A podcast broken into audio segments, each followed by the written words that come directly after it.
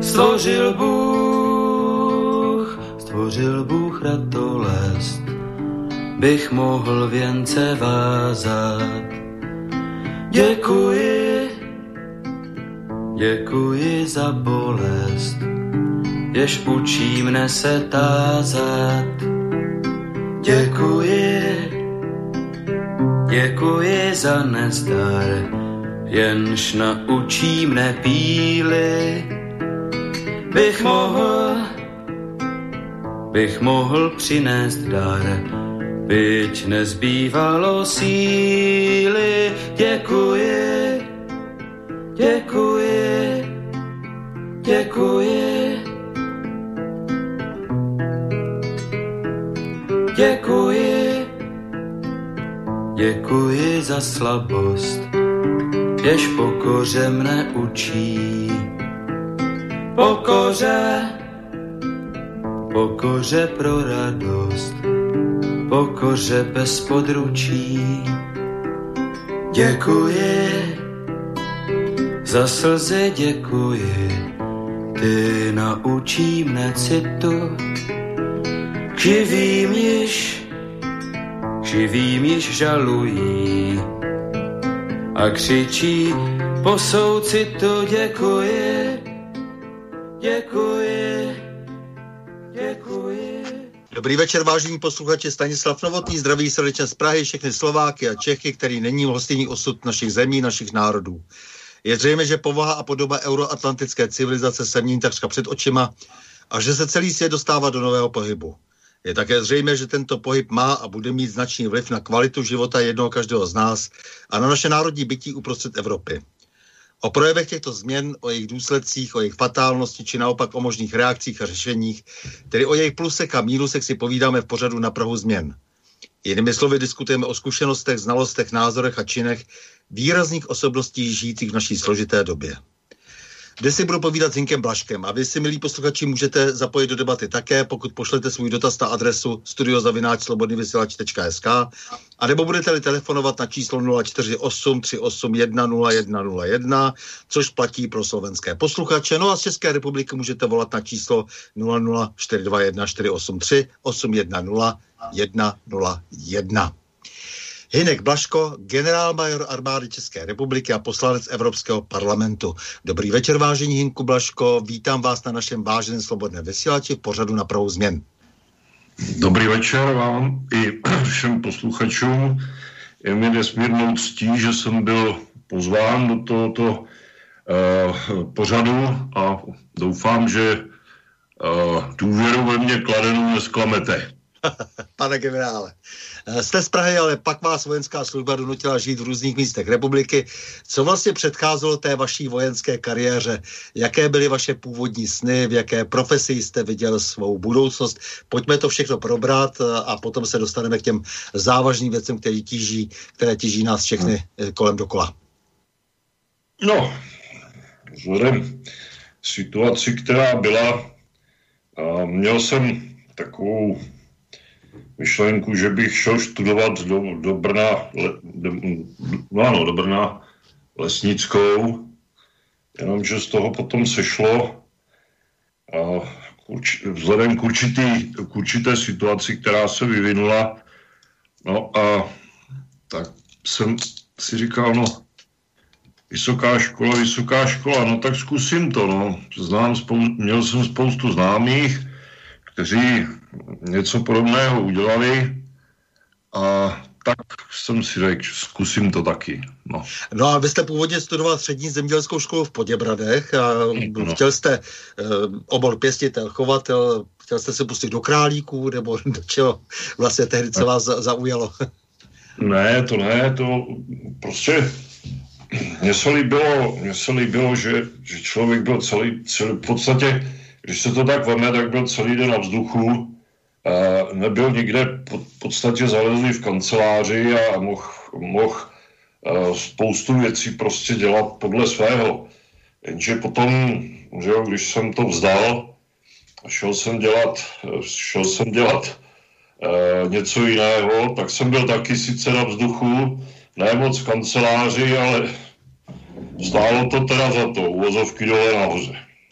Takže jste se rozhodl pro vojenskou kariéru a co vlastně eh, bylo tím hlavním motivem? Vy říkáte, že jste z finančních důvodů si nemohl dovolit eh, studovat něco jiného.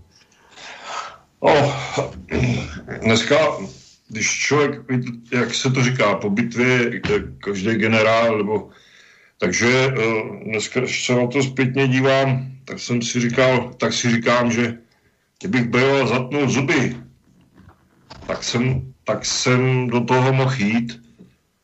Ale nicméně, mm, když zase to porovnám, tak si zase říkám, no, neudělal jsem až tak nic špatně, za co bych se musel stydět sám před sebou nebo před někým jiným. Ale stejně, chtěl jste vlastně nějakou uniformu, že jako to z toho, je, to z toho vyplývá. Buď jako teda uniformu v lese, a nebo potom teda, jak si... To je právě ten náš svým způsobem rodinný problém, protože otec byl voják, jeho bratr byl voják, ten sloužil u výsadkových jednotek a, a tak dále a tak podobně, takže ty uniformy nevím, asi to tam někde v té hlavě vzadu, vzadu pořád bylo nějak zastrčeno, no a pak se to teda zrealizovalo. Jak bychom dneska potřebovali dobré lesníky, já jsem tady už měl několik pořadů na téma kůrovec v lese a e, odpovědný lesník a e, těch není opravdu dnes mnoho. No, ale vy jste nicméně vystudoval normálně klasicky vojenskou školu e, pozemního vojska ve Vyškově a potom jste šel na vojenskou akademii. Moment. Já, eh, když, eh, já bych se vrátil o, o, o kousíček zpátky, ano. když jste mluvil o těch lesnicích. Uh-huh. Já, když jsem skončil vojenskou akademii, tak jsem se vrátil samozřejmě na Šumavu, kam jinam. A v roce 87, to bylo vlastně rok po té eh, větrné kalamitě na Šumavě, uh-huh a byla obrovská, obrovská kůrovcová kalamita. A teď se dohadovalo, co se s tím udělá. Tak samozřejmě e, vyšlo to tak, že e, na, ve výcvikovém prostoru Dobrá voda, ještě tehda, byl tábor, kde se dal ubytovat v podstatě celý pluk motostřelecký a tam se vybudovala základna, eh, kde bylo ubytovaných, já nevím, zhruba asi 300 lidí, eh, kolem polo, polovička z nich jezdila, jezdila eh, ničit kůrovce, byla tam chemická četa, byli tam prostě manuální pracovníci a byli tam lidi, kteří dělali to, to logistické zázemí. Strávil jsem tam s těmi vojáky, myslím, že sedm, sedm týdnů. A za tu dobu jsme tenkrát uh, ošetřili a spálili 44 tisíc kubíků dřeva, já nevím, kolik tisíc kubíků prostě se chemicky ošetřilo a Šumava si vydechla. Uh, kdybyste viděli ty lesníky, těch tam bylo, každý měl svůj revír, každý prostě za to nesl zodpovědnost, každý prostě se snažil, aby e, ti kluci, kteří, ti vojáci, kteří tam pracovali na tom úseku, aby toho udělali co nejvíc, ukazovali všechno prostě, no úžasná spolupráce s těma lidma a bylo na nich vidět, jakým, jakým ta Šumava le, leží a ta, ta nádherná příroda, jakým to leží prostě na srdci. A dneska, když se na to podíváte, já jsem tadyhle bydlím ve středočeském kraji a když se podíváte eh, tady na ty uh, lesy, kde vlastně už i duby žere cosi, uh, já nevím, co to je ten lesák, co jsem ho náhodou, náhodou potkal, tak mi říkal, že to je nějaká houbová choroba, kdy normálně z toho, z toho dubu odpadá kůra, jo? dělají se takový hnědý fleky a, a prostě to úplně, mm-hmm. úplně ty lesy zničený. A potkat lesníka v tom, v tom revíru, to je skutečně unikát. Tenkrát těch lidí, já nevím, kde, kde se ty lidi brali prostě, ale dneska je to všechno eh, postavené na mamonu, jo, čím méně lidí, tím menší náklady, že jo, a tak dále. A to je jedno, jestli ty stromy sežere houba nebo brouk nebo kdokoliv jiný. A když jsem viděl tu, tu strašnou katastrofu na té Šumavě, jsem si říkal, to snad ani nemůže být pravda. Tyhle ty experimentátoři, co to je, co to je za lidi, jako, že to tam nechají takhle sežrat, že, že když se díváte, ty, ty rezavý stěny, prostě to všechno šlo dolů, to jsme všechno likvidovali. Jo? A, a oni tam klidně sedějí a bezzásahová zóna a oni by tam to, a že si Šumava po, pomůže. Nádherný lesy tam byly, běžte se tam podívat dneska. Je to tam jak e, svýho času nahoře e, v těch e, Krušných horách, když tam sypali ten vápenec. Kolik já vám strašně děkuji za to, že jste i vy jako voják vlastně tohle to řekl, protože to, to, to souzní vlastně těch uniform, to, to, to, to, ta, ta rozumná kooperace, to všechno je pryč a 60 eh, tisíc, eh, jak jsem slyšel, jak si minimálně 60 tisíc eh, lidí, kteří se starali o lesy, tak zmizelo prostě. Z lesů zmizelo. Ti lesníci nejsou. O, víte co? Ono to je taky o tom, že člověk musí, musí pro to svoje povolání něco obětovat. A dneska takový, takovýto termín uh, je na vzdálený realitě. Takže Pojďme dál, protože my jsme tady už věnovali spoustu Jasně, času na, na svobodné vysílači. Jsme... Ne, ne, říkám, já vás sám odkážu prostě na některé naše rozhovory, které jsme tady už měli o kůrovci a o, starost, eh, o starosti o, o lesy, eh, takže budu velmi rád, když si je sám poslechnete a potom se k tomu můžeme třeba někde vrátit, ale pojďme k tomu vašemu hlavnímu povolání. To znamená, vy jste se připravil vlastně, dá se říct, aniž jste chtěl původně být třeba tím eh, vojákem, ale byl jste ve nějakém veslavském oddílu, jako byl jste jaksi velmi k sobě sportovně náročný, eh, pokud jsem si jaksi tak z toho vašeho životopisu byl schopen vyčíst a byl jste připraven prostě jaksi buď jít tam nebo tam, eh, to znamená uniforma a sloužit. Je to hmm. tak? A, dalo by se to tak říct, zkráceně. Mm-hmm. A co jste teda potom, jako dobře, absolvoval jste to, co jste, jako všechny ty frčky jste získal a tak dále, že jo? E, pak jste se rozděl po republice, protože to tak hold k tomu e, vojenskému povolání patří, že jste teda musel projít, vše, projít všechny možné, e, já nevím, kam vás poslali, prostě, že jo, tady jsem tady četl co, to, co jste mi poslal, tady, že jste prošel posádkami Janovice nad Úlovou, Sušice, Klatovy, Havíčku, Brod, Brno, Vyškov, Olomouc a tak dále a tak dále. No a udělal jste vlastně zázračnou kariéru téměř vlastně, protože jste vlastně 38 let fungoval v armádě a e, nakonec jste tedy přes všechny velitelské funkce se dostal vlastně až do funkce velitele společných sil armády České republiky. No, to bylo to, bylo to náročné, no. Já, si to můžete... Já jsem nikdy, víte co, já, když se tak otočím, tak že na těch štábních funkcích, takových těch, kde se člověk mohl zašít a ano, vaše veličenstvo, děláte to perfektně, jo, a takovýhle ty, ty, tu turistiku si vypěstovat a na tom postavit svoji kariéru, jo, tak to mě bohužel minulo, protože když byl průser, tak, šel, tak jsem šel já a tihleti všichni ostatní si tam seděli a e, při nejlepší vůli člověku házeli klacky pod nohy nebo mu, mu mydlili schody, jo.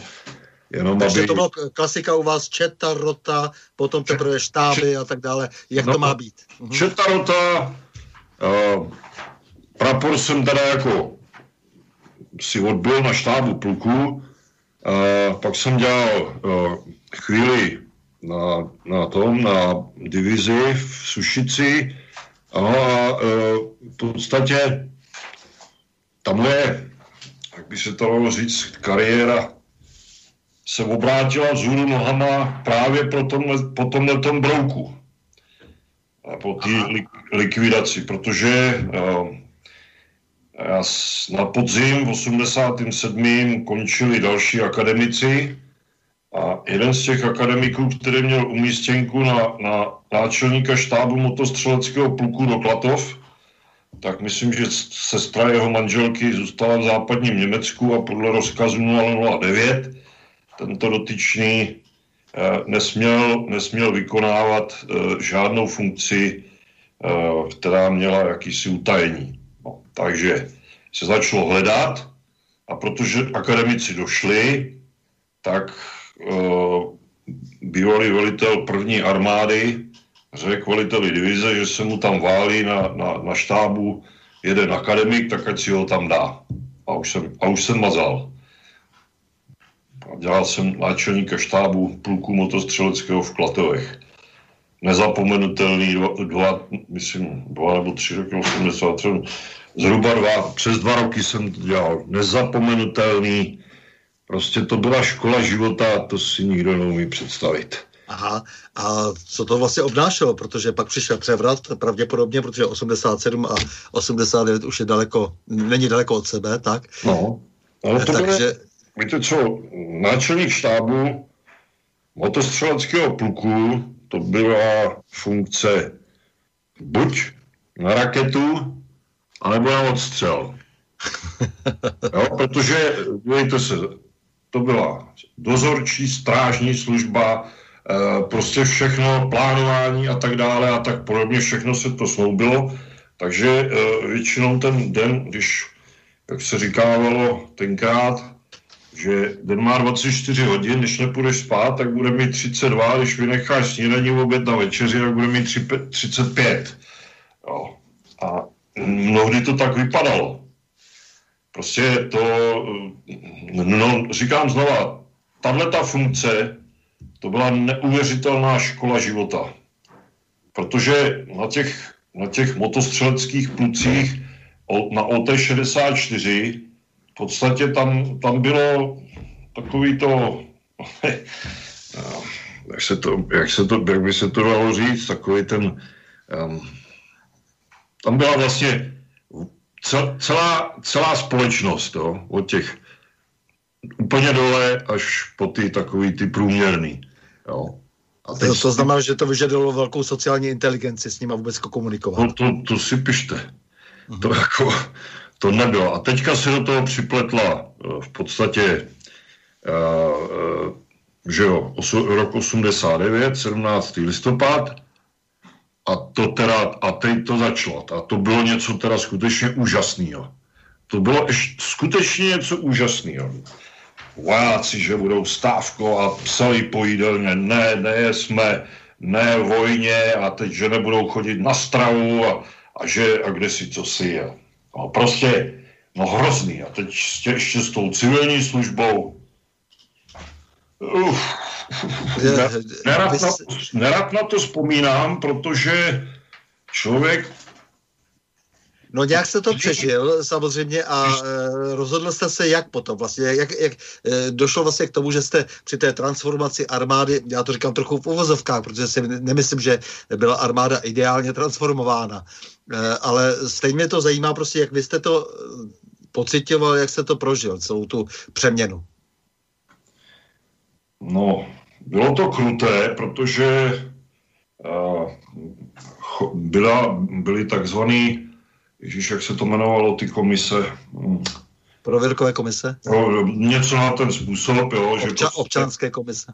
Brali vám, eh, vzali si vaše kádrové materiály a teď to hluboce zkoumali, pak si vás zavolali, kladli vám různé otázky a na, na základě toho potom buď jste uspěl nebo neuspěl jo, že jste mohl pokračovat třeba ve vojenské službě dál.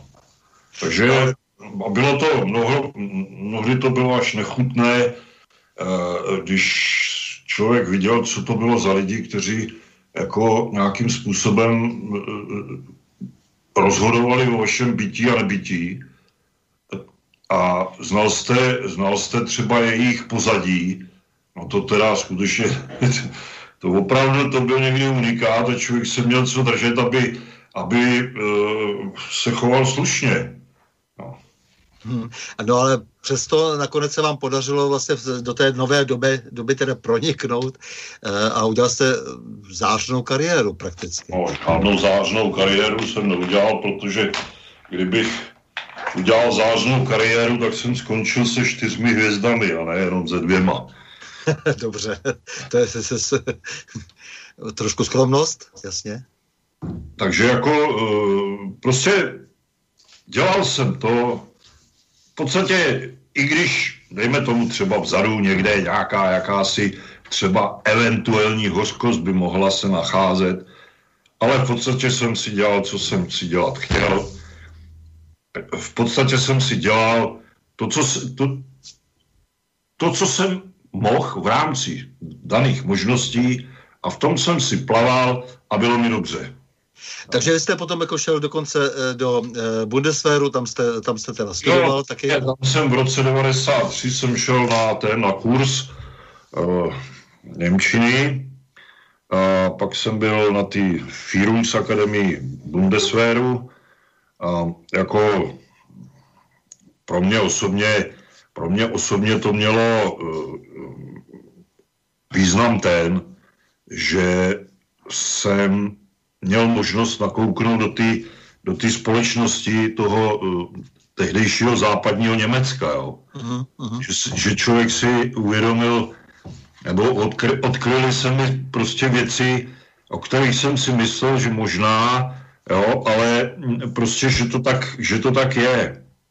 Že prostě pro ně, eh, když jsem, já jsem tam měl takovou rodinu, která se o mě jako ten první rok starala a ty, když jsem říkal, že, že já už se tam nevrátím do toho Česka, protože tam je to hrůza, jo, a teď jsme se začali vybavovat, tak kde si, co si, a on říká, opovaž se, opovaž se tady něco takového udělat, protože když si sem přišel, tak si byl hodnosti podplukovníka, něco si měl za sebou a ty seš pro nás prostě tady jakýsi, jakýsi partner.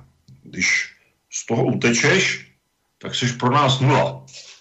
Jsi prostě gastarbeiter, nazdar. Jo? A, a v ten moment jakoby e, se hráli to tak, že jejich chování se naprosto radikálně otočilo a to jsem teda čučel.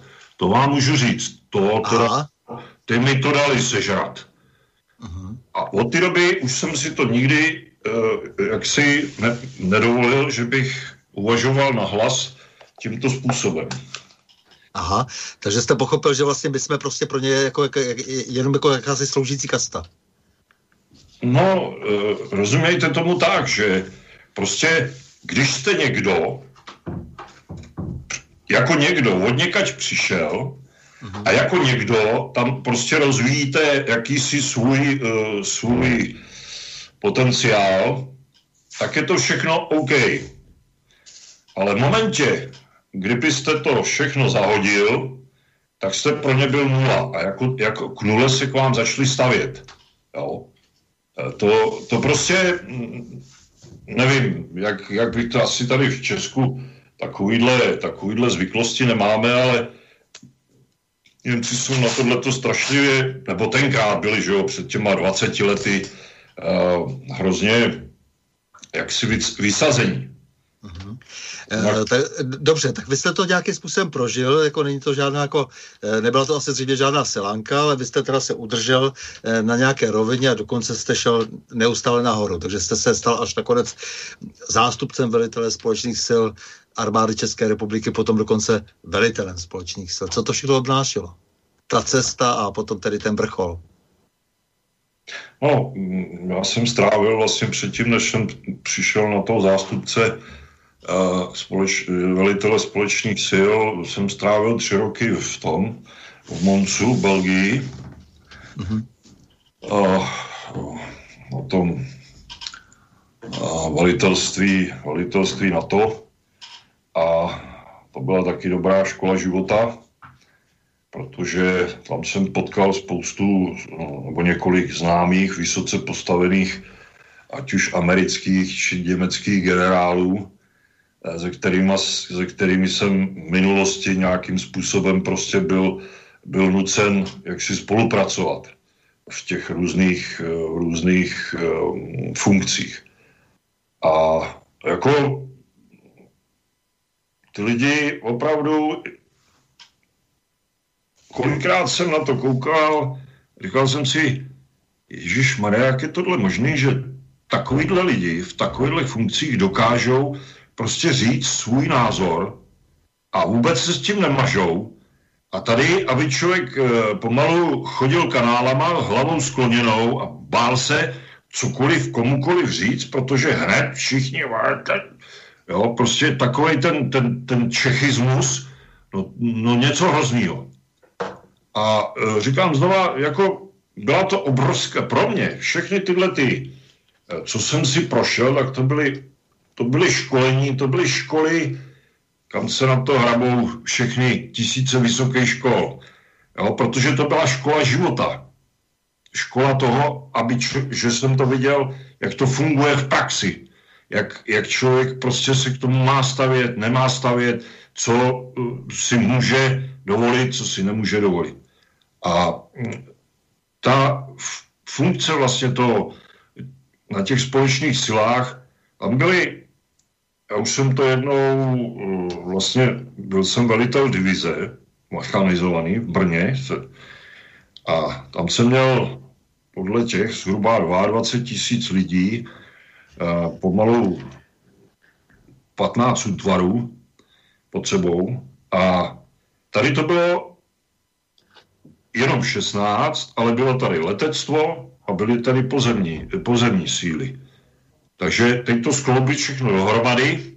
Úžasná práce, moc se mi to líbilo, byl jsem tam naprosto spokojený, prostě protože se mi podařilo uh, ty lidi dát dohromady začali jsme táhnout po určitý době prostě za jeden špagát a jelo se no, no neuvěřitelným způsobem.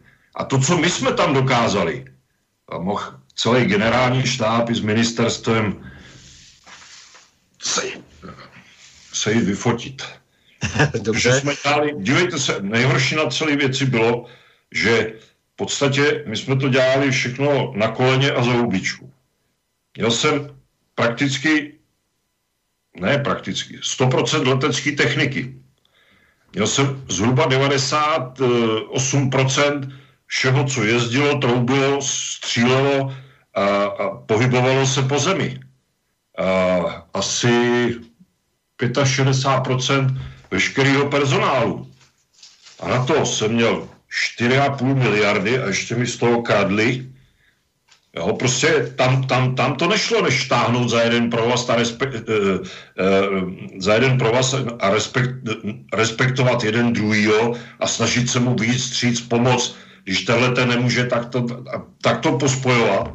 Proto říkám, to byla to byl závěr kariéry, něco úžasného pro mě. Dobře, my se k tomu ještě určitě vrátíme. Určitě se vrátíme k NATO a, k, k celé té e, mašinérii, která e, má nějaké konsekvence pro nás, pro všechny, ale teď mě zajímá dobře, takže vy jste tohle všechno absolvoval, získal jste spoustu zkušeností, minimálně tedy, jak jste se pohyboval v opravdu nejvyšších patrech velení České armády a e, potom jste odešel do důchodu, a vrhl jste se na politiku. Proč vlastně? Proč? Protože Česko je známo tím, že se jde z očí, se jde z mysli a ani pes po vás neštěkne. A vzhledem k tomu, že má, prostě člověk prošel, co šlo, získal spoustu zkušeností, přesto o jeho odborné anebo jaká, jakékoliv další ty nebyl naprosto vůbec žádný zájem. A tak si, začne, tak si tak sedíte, protože přechod do důchodu, jistě to znáte, je, je strašlivá uh, pecka. Člověk se s tím musí nějakým způsobem prostě vyrovnat, aby aby vůbec e, nemůže si sednout na lavičku, vytáhnout fajfku a, a já už na to všechno kašlu za těch... Já, já jsem tam ještě nepřešel, ale pozorně to sleduju samozřejmě. Ale jo, ale ono vás to, ono vás to prostě donutí e, začít přemýšlet nad tím, jestli, když teda si takhle sednu a budu čuřit fajfku, jestli to není pro, promrhaný zbytek života. Mm-hmm.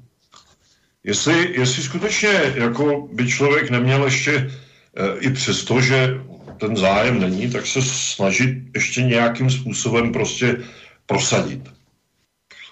No, zkusil jsem to, nakonec se to povedlo, a jsem za to rád, i když jako myslím si, že pobyt v tom, v tom společenství a není nic, nic super, jako ty peníze jsou hergot těžce vydělaný, protože to takovýho hnusu v takovým bahně se brodit furt. Nebo, takže si říkám, kdybych, byl, kdybych to byl býval, věděl, jak je to v těch v tom známém díle, tak by jsem sem nechodil, ale je to skutečně zase, jo, člověk si to nesmí připouštět příliš k tělu, protože to by se z toho úplně musel zbláznit, protože když vidíte některé ty, ty duševní, duševní kulturisty, co dokážou prostě vymyslet, si říkáte, ty, já nevím, jestli my jsme v tom Československu měli nějaký jiný školy, nebo jestli to naše školství je celý nějaký, jak, jak tamhle, eh, když nám vykládali po revoluci, že, že tady máme školský systém, jak někde tamhle do kde v Africe, jo. Ale opak je pravdou. Podle mého názoru my, my jsme daleko před nima, protože no, kromě některých teda, jak si jak říkám znova, tady těch duševních svalovců, uh, moc lidí touto cestou nikdy nešlo a takový kraviny, to, co oni tam vymýšlejí, to prostě je tady třeba naprosto nepřípustný a, a každý by se mu vysmál. Takže já bych to přiblížil vlastně posluchačům, takže vy jste eh, kandidoval ve středočeském eh, kraji, jste, nebo eh, bylo to tak, že jo, vlastně jako, nebo za SPO tehdy? Já jsem kandidoval, první pokus byl do poslanecké sněmovny za S, SPO. Uh-huh. A potom jste nakonec teda byl na Vysočině? Pak jsem, se mi se podařilo za SPO v krajském, eh, v krajském zastupitelstvu. V zastupitelstvu eh, Vysočiny. Posledně jsem se, protože jsem musel z toho odejít, a, tak jsem se pokoušel, o, myslím, že to bylo ten no, senátor, senátorské křeslo. Ano. To samozřejmě nemyšlo, protože proti mě kandidovalo 14, 14 superborců, ale budíš mě útěchu, že jsem skončil ve prostřed na sedmém místě a někteří, někteří prostě, kteří si dělali čáku, že to vyhrajou, tak skončili až někde vzadu úplně. No a pak jsem se teda pokusil tady, pokusil jsem se o tuto funkci, o, o přesvědčili mě, když jsem vybouch těch, jak se říká lidově, v té Eh, senátorské eh, kampani, že jsem se zařekl, že už, už nikdy, nikdy po zkušenostech, které prostě jsem tam získal, že už nikdy se nebudu ucházet o nic. Protože je to taková holomajzna, jak se říká, že to je, to je prostě neuvěřitelné. Nakonec mě tam ten, ten eh, poslanec Kohoutek přesvědčil, abych šel kandidovat, eh, že mě teda napíše na kandidátní listinu, tak jsem se dostal na osmé místo do, na kandidátní listinu na uh, europoslance. Jenomže holomajzna pokračovala dál. Uh, lidi samozřejmě mě znali nebo znají, vědí, kdo jsem, co jsem, co jsem byl, co jsem a tak dále. A tak mě teda poslali z osmého místa na první. Jsem, myslím, čtvrtý, který získal uh, nejvíc preferenčních hlasů v těch volbách. asi 47 503, nebo kolik to bylo, tak nějak. Ne, 47 505, jako jasně, ale to bylo jako opravdu famózní vítězství. A jako to je, a jenomže, jenomže proč mluvím o té holomajzně? E, tady jde o to, že karty byly rozdány úplně jinak. Karty byly rozdány tak, že tam Blaško neměl žádný, neměl tam co dělat. Proto taky se všichni zuby nechty bránili tomu, aby šel e, na vyšší e, jaksi číslo na kandidáce. Úplně, ty byly úplně taky bez sebe, když jsem, e, když jsem byl u toho, u těch vyhlašování výsledků, ty byly úplně taky bez sebe, jo? že jim to prostě neklaplo. A to máte na mysli SPD, za kterou jste vlastně ano, do voleb. Eh, no já protože vy jste jako trošku začal od, odzadu, jako vlastně, jak, proto jsem chtěl zrekapitulovat to, jak jste se dostal do politiky, protože eh, ve finále, eh, jak si ty zkušenosti, které jste líčil, ty jsou z Evropského parlamentu už, ale, ale zároveň i z toho procesu, než jste se tam dostal asi pravděpodobně, ne? Mm. No samozřejmě, já, víte co, ono v takový, v takovýhle chvíli člověk toho má plnou hlavu. Jako jo. Mm-hmm. Říkáte, to sdělení těm lidem, jako co jim, co jim mám sdělit, jako že, že eh, a co bych jim chtěl sdělit a teď, teď prostě toho je, toho je tolik, že... No, dobře, ale ta, ta, ta hlavní motivace, která byla, já vím samozřejmě, že máte taky... Pro mě byla hlavní motivace to, abych, eh, že teda půjdu do, do toho souboje, ano. abych, eh, abych teda těm lidem, kteří mi věřili, prostě eh, dal jakousi naději, že, že to tak, že se to povede a eh, prostě ono se to povedlo, jenomže to nebylo povedené, povedené pro něk, některé. Jo? A bohužel, bohužel tak, to, tak to v současné době i vypadá, jo? protože Blaško jako europoslanec se 47 505 uh, voliči a najednou zmizel z povrchu zemského. Viděl jste mě někde v televizi, viděl, slyšel jste mě někde v rádiu, slyšel jste akorát jedna jediná věc, že že, že jsem eh, občas mám nějaký člán, článek jednou za měsíc v parlamentních listech a to vše. Prostě jsem zmizel z povrchu zemského. Nikdo se se mnou nebaví, nikdo mě nikam nezve. No, ale, ale, ale čím to je? Jako, jak se to vysvětlujete? To znamená, čím jste vlastně nepříjemný těm eh, tomu mainstreamu, protože teď jste taky v rádiu, ale jste samozřejmě v rádiu alternativ. Pane, pane, eh, pane Novotný, já jsem nepříjemný v tom smyslu, protože když se podívám na ty stanovy, tak to není přímá demokracie, to je přímá diktatura. A když jsem se setkal s některými... S některými... A to se bavíte o straně, která vás vlastně kandidovala, protože vy jste členem SPD. No, já je nekritizuju. Já jenom říkám, jak se věci mají. Uh-huh. A uh, jestliže někdo, někdo tady vykládá něco v demokracii, tak by si měl konečně ty stanovy otevřít a a začít se s nimi zabývat a zjistit, kde, kde jsou druzy Sender udělali chybu. Protože já jsem se setkal s, mo- s mnoha případy, jak bylo nakládáno s členy, jak je nakládáno s čekateli, jo. Několikrát jsem to kritizoval nebo poukazoval na tyhle ty věci na konferenci, na konferencích zápise ani čárka. No tak jsem začal střečkovat, že jo. Sice možná to někdo může uh, chápat tak, že, že to je takový, takový dětinský.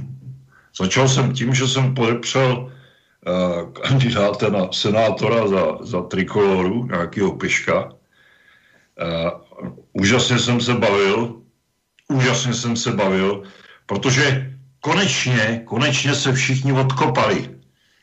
Konečně jsem jim viděl až do toho jejich chlíva, který do té doby pečlivě, pečlivě měli zaligrovaný, aby, aby tam člověk jako neprokouk. Jo. Takže jsem jsem hrozně, hrozně rád, že, že se mi to povedlo a budu v tom pokračovat dál. Protože Takže to... počkejte, jestli tomu správně rozumím. Vlastně trošku bojujete na dvou frontách, to znamená, jedna je taková ta fronta, eh, kde e, jsou všechno ta vaše témata, kvůli kterým jste šel do politiky, protože k těm se určitě musíme rychle vrátit.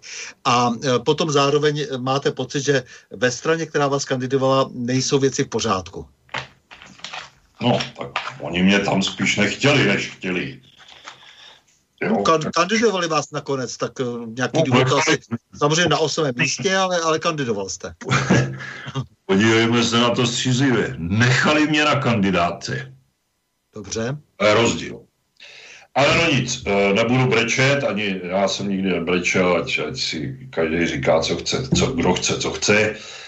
Eh, jak si tyto věci, ano, bojuju na dvou frontách, myslel jsem si a byl jsem, byl jsem přesvědčen ve své naivitě, že skutečně uh, se jdu být za správnou věc, jenže ouvej, ono to tak nebylo, nebo není.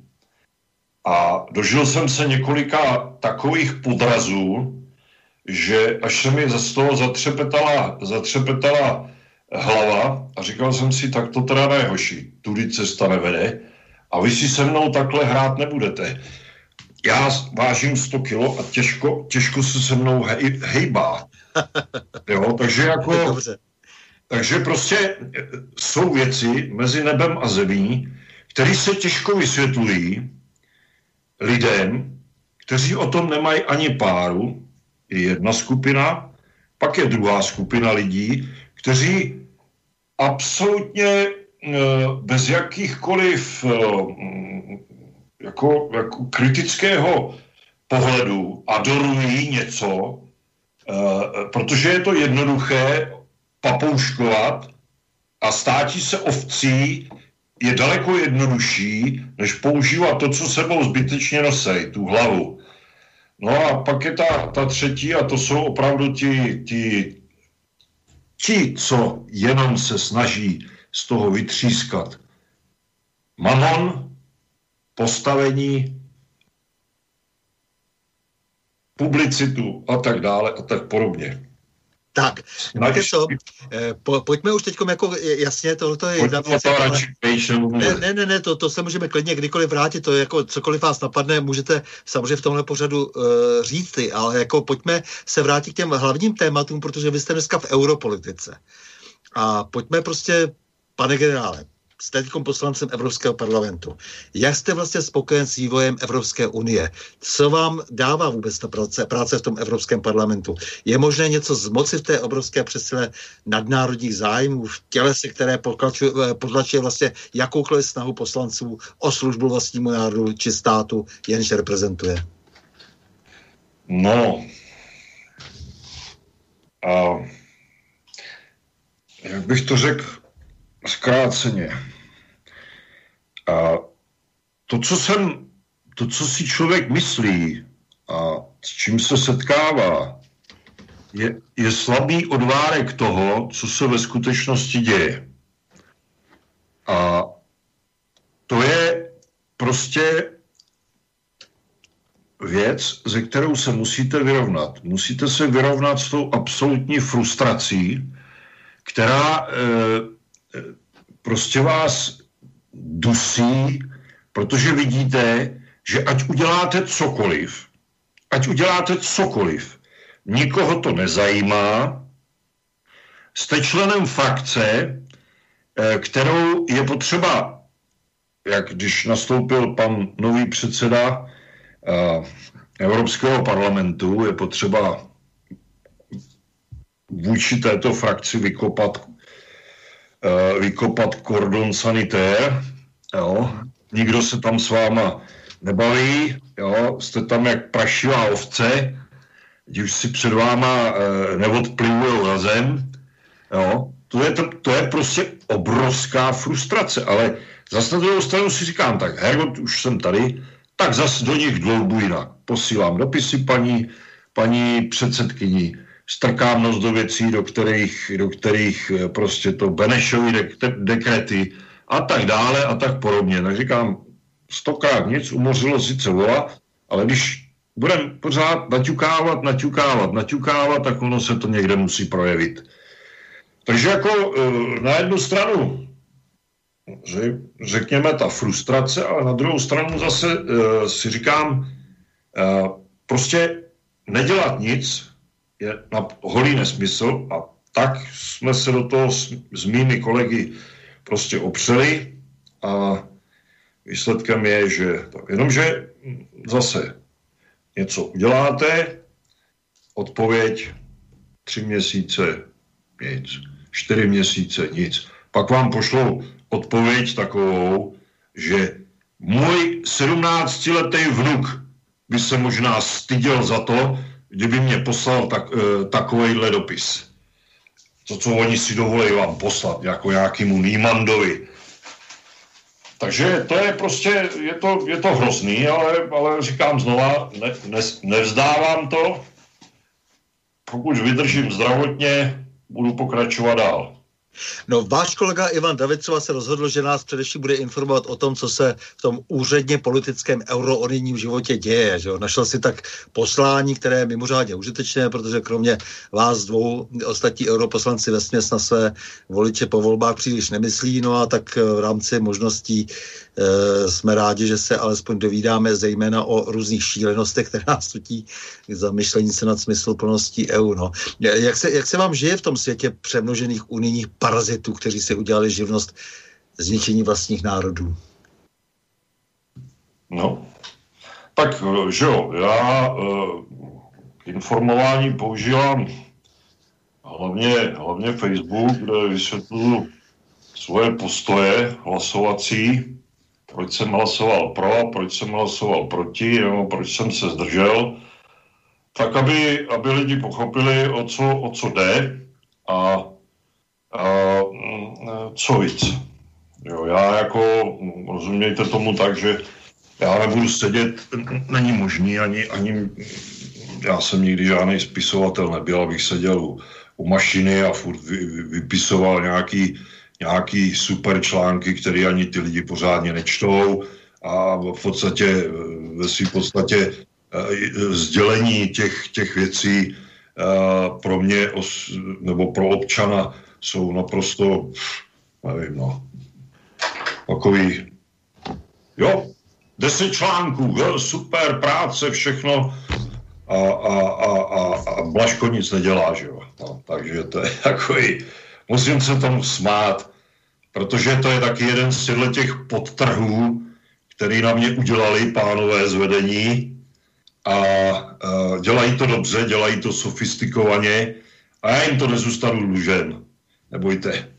Dobře, takže já se tady možná, že využiju hned dotazu, který tady přišel. Štěpán Binar z Opavy se ptá a to s tím souvisí asi eh, komunikace s SPD a, tak dále. Dobrý večer, pane generále, velmi by mě zajímalo, jak probíhá vaše spolupráce v rámci SPD a také spolupráce s panem doktorem Davidem, který eh, osvětluje práci Evropského parlamentu. Velmi si eh, vás vážím. Setkali jsme se osobně na cvičení na Doupově, kdy jste mě nazval vojáčkem, jak jsem se před vámi rozklepal, také v Havlbábě, kdy jste byl ještě plukovníkem, jste rovný chlap a byl byste skvělý prezident. Prosím, nepropadejte bez naděje, je nás mnoho, kteří věří v lepší budoucnost. Prosím, eh, buďte vidět osobností, jako jste vy, je sakra málo a pan Okamur se vás, ve vás vložil ohromnou důvěru právě pro vaše kvality. Prosím, osvětlete, jaké, eh, jaký je také váš vztah k vedení SPD a zdali chcete v této hrozné, ale důležité práci pokračovat. Děkuji za rozhovor eh, s pozdravem tedy Štěpán Binar. Tak jak jsem to říkal, já budu pokračovat samozřejmě, jenomže, jenomže eh, problém je v tom, že hm, k dialogu jsou potřeba dva. Jeden, co poslouchá a druhý, co mluví a zase obráceně. Uh, takže uh, jestliže, jestliže se tato situace nenapraví, tak bohužel já nemám, já nechodím tam, kam mě nezvou. Já se nikam spát nebudu a nikoho se taky o nic prosit nebudu. Já prostě nemusím.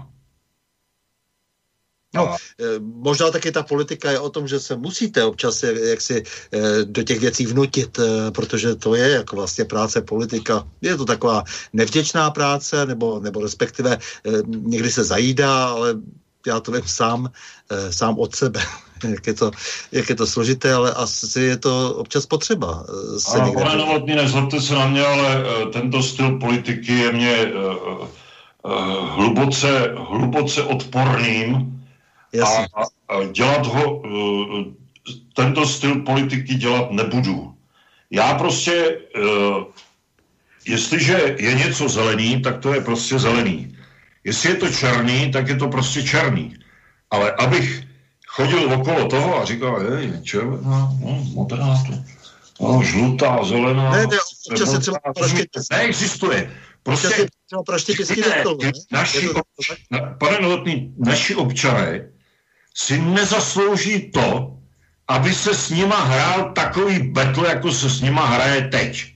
No to souhlasím, ano. To si, to obyvatele, a je potřeba, aby rostla, aby rostla prostě generace, eh, nebo aby tady rostla taková, eh, taková hm, garnitura lidí, kteří se prostě nebojí jít za svým a říkat svoje. A prostě ukázat těm lidem, že, že skutečně se ta politika dá dělat i jinak, než takovýmhle prasáckým, promiňte mi ten výraz, já proto jiný ten e, způsobem, než takovýmhle způsobem prostě dělat nedá. Jo. Ne, nemusíte prosácky a prostě prosazovat se člověk musí. Ano, no. takže já se jenom jako chci ještě zeptat, tedy vy jste říkal, že teda ta generace tady nějaká roste. Vy vidíte, že roste generace, která bude, eh, jak si si prosazovat svou a bude tedy v tom smyslu, o jakém se tady bavíme? Nebo máte pocit, že ta generace je třeba už tak zválkovaná a tak předpřipravená jaksi pro porážku? Svým způsobem, svým způsobem je to tak, jak říkáte, ale já se domnívám, že je tady, je tady spousta lidí, kterým prostě se nedopřává sluchu, kteří prostě nejsou připuštěni k ničemu a kteří by dokázali, kteří by dokázali tento styl prostě prosadit a projet s tím, e, s tím jak nůž máslem. A e, jak si toto je potřeba, je, je naprosto nutné a potřebné, aby skutečně už, už tohle to všechno skončilo. Protože opravdu, dívejte se na to ze všech stran, jak to, jak to vypadá. Jo. Já si, nemůžete, nemůžete si pustit ani televizi, nemůžete se podívat na zprávy, tam vám nic neřeknou, jenom kolik je zasažených, kolik je poražených, kolik je mrtvých, jo, a to je všechno. Pak tam vystoupí někdo uh, s tím, že Evropská léková komise varuje před, před uh, tím uh, schvalováním urychleným toho sputniku, jo, neřeknou, řeknou varuje, ale neřeknou důvody, neřeknou proč, proč, proč, nic, jo, tak jaký je to pro mě sdělení? Eh, po, pojďme, pojďme se k tomu covidu potom vrátit nakonec, ale já bych teď se chtěl vás ještě zeptat teda na to učíkování v Evropské unii. Eh, mě zaujala v poslední době jedna věc. Eh, Evropská unie sama eh, stále oslabuje. Jo, tady třeba existuje nějaká e, euroazijská ekonomická unie, která je po USA, Číně třetím největším partnerem Evropské unie. Nebylo by e, tím nejlepším lékem na stupňující se válečné napětí organizování zóny třeba svobodného obchodu? Nebylo by e, možné, abyste se třeba pokusili v Evropské unii zasadit za to, abychom nebyli prostě jaksi jenom těmi příštipkáři na všech stranách. Neměla by se třeba EU snažit, když ta za stále kratší konec pro, provazu, využít i tohodle potenciálu a více spolupracovat třeba v Euroázii, pustit se trošku do rozumných jaksi ekonomických projektů, které, by, které jsou vždycky tím nejlepším lékem na e, nebezpečí válečných konfliktů. Já vás takhle oslovuju proto, protože jste voják a jste eh, člověk, který máte, máte smysl prostě pro, pro takové věci. To, to znamená, že máte smysl pro válečné nebezpečí. A, a to tady je se sakramenské. K tomu se ještě určitě dostaneme, protože mě velmi zajímá váš názor na, na to, ve kterém jste e, se sám e, účastnil e, nějaké spolupráce a zároveň určitě musíte vidět i temné stránky toho, jak dnes na to, na to funguje. E, takže mě by teď zajímalo, když jste tady v té Evropské unii, v Evropském parlamentu, byť tam máte postavení, jaké máte a moc toho nemůžete, ale nicméně nebylo by dobré, aby ta Evropská unie se dnes zpamatovala a pokusila se vlastně třeba vyvážit silnou Čínu a vytvářet více tedy svůj prostor v době, kdy USA ztrácejí na síle, eh, to znamená v době, kdy hrozí vývoz i dokonce z USA nestability do ostatního světa, zvláště teda do Evropy. Nebylo by dobré, aby se pokusila na tom euroazijském kontinentu spolupracovat, protože vy jste to už několikrát naznačila v, eh, v některých svých různých stanoviscích, různých rozhovorech, takže mě to docela zajímá, jestli by nebyla e, dobrá cesta pokusit se přece jenom, byť jak si to protivenství je veliké, ale v té Evropské unii se napřít tímto směrem. Tak eh, za prvé, eh, tyto, tyto věci by měly především eh, rezonovat v zahraniční politice členských států a za další měly by být prosazovány na, ty, na takzvané Evropské radě a, a poslanci, poslanci samozřejmě a, pokud eh, nejsou úplně jaksi odtrženi od reality, se domnívám, že by tyto snahy, o kterých jste tady hovořil, včetně mě, že by byly podpořeny. Protože to jako uh, jsou věci, které, které je potřeba rozvíjet a je potřeba, aby hm, ta spolupráce těch států prostě se odbývala ne, na tom, ne, já, já mám biceps 56 cm, ty máš jenom 30, tak jako rozumíte, dělat na sebe svaly, to je, to je naprosto zbytečný, ale bohužel problém je tady v tom, že Evropská unie jako instituce eh, je naprosto, naprosto nereformovatelná. Můžete, můžete, jim tam, můžete jim tam, když se podíváte na různé ty směrnice, které z těch z té Evropské komise prostě vypadávají, eh, tak můžete vidět, že, že prostě to je, to je orgán jenom pro naš sírání lidí, pro nic jiného. A stěžovat ten život obyvatelům Evro, Evropy, jo, a to vemu, já nevím, od ekologie a konče tamhle e, letami, lety na Mars, jo. Prostě tady není síla, není síla, eh, která by, která by dokázala prostě tuto situaci, která v Evropské unii, jako instituci, dejme tomu, je eh, nějakým způsobem prostě zvrátit. Dokud tam budou sedět takoví ti eh, eurokomisaři, dokud tam bude paní Jourová, dokud tam bude paní Lejnová, dokud tam bude, já nevím, kdo všechno, to bych na někoho nezapomněl, by se neurazili. Jo, do té doby se prostě nezmění vůbec nic, protože ty lidé, ty, ti lidé nechápou, buď nechápou, anebo nechtějí chápat, o čem to všem je že je to společenství prostě nezávislých států a že tady tomu nikdo prostě nemůže takovýmhle způsobem prostě diktovat a omezovat jeho, omezovat jeho uh, suverénní, suverenitu. No, já, a říkám, já, pokud, teda, pokud teda by byl zájem a z, sjednotila se jakýmsi záhadným způsobem zahraniční politika těch členských zemí, určitě by se našla většina v parlamentu, která by tyto snahy podpořila a já teda bych byl hned mezi nima.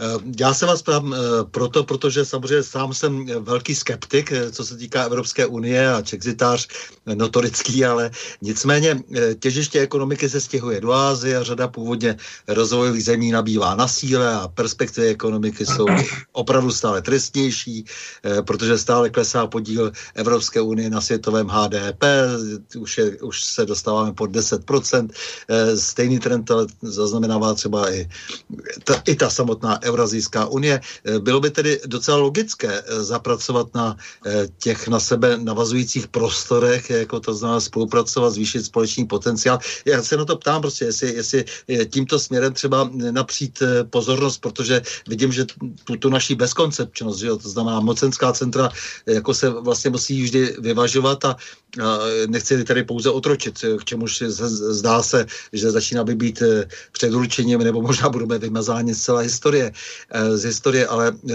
to je eh, samozřejmě na nějakou rozsáhlejší debatu, ale je zcela evidentní, že v tom východě je stále velký trh, který potřebuje být více kon- konkurenceschopným a my na takovém procesu můžeme třeba i vydělávat. No, jako, jak jste říkal, rád byste se toho účastnil. Nebylo by lze se teď soustředit na takovou možnost trošku víc než jindy, eh, protože vidíme, co se děje za oceánem, vidíme, že jaksi nastává krize veliká na americkém, severoamerickém eh, kontinentě, ta síla stále klesá eh, a navíc tady vidíme, že Čína nedávno zorganizovala bezcelní zónu v celé východní Asii a oceány, součástí té zóny se stala Austrálie a Nový Zéland. A my pořád nic, jako během možná těch příštích let budeme dokonce pocitovat nedostatek vysoce kvalifikovaných sil a ty jsou dnes spíš na východě než v samotné západní Evropě třeba. Teď se bavím o západu. Eh, ve střední Evropě ještě nějaké síly máme, není jich moc. Eh, tak se prostě ptám, jestli, jestli vůbec, jestli se nehádáme o nějaké úplné nesmysly, jestli by nebylo dobré, abychom se soustředili na, na, na přežití. No, teď mi, teď mi řekněte, když teda to takhle to, kdo se postaví a řekne, že tohle je smysl a tohle je nesmysl. No. Rozumíte, že, že prostě někdo, někdo se postaví a e, začne, začne udávat e, směr, kterým by ta Evropská unie svížně měla vykročit. Protože Evropská unie, jak, jste, jak si všichni můžeme všimnout, eh, jako instituce neustále přešlapuje a eh, když chce udělat krok, tak napřed musí udělat dva kroky dozadu. Protože je tak opilá svojí vlastní mocí a, eh, a tím, tí, tím svoj, tou svojí, jak by se to dalo říct, nezbytností, jo, že, že se chová jako pilec. Ale hmm. to, co říkáte, to, co říkáte, to je, to je prostě, eh, to jsou všechno, to jsou všechno reálné, reálné myšlenky, kterých by se někdo měl chopit, ale nesmělo by, nesmělo by to tam takhle hnít. Bohužel. Hmm.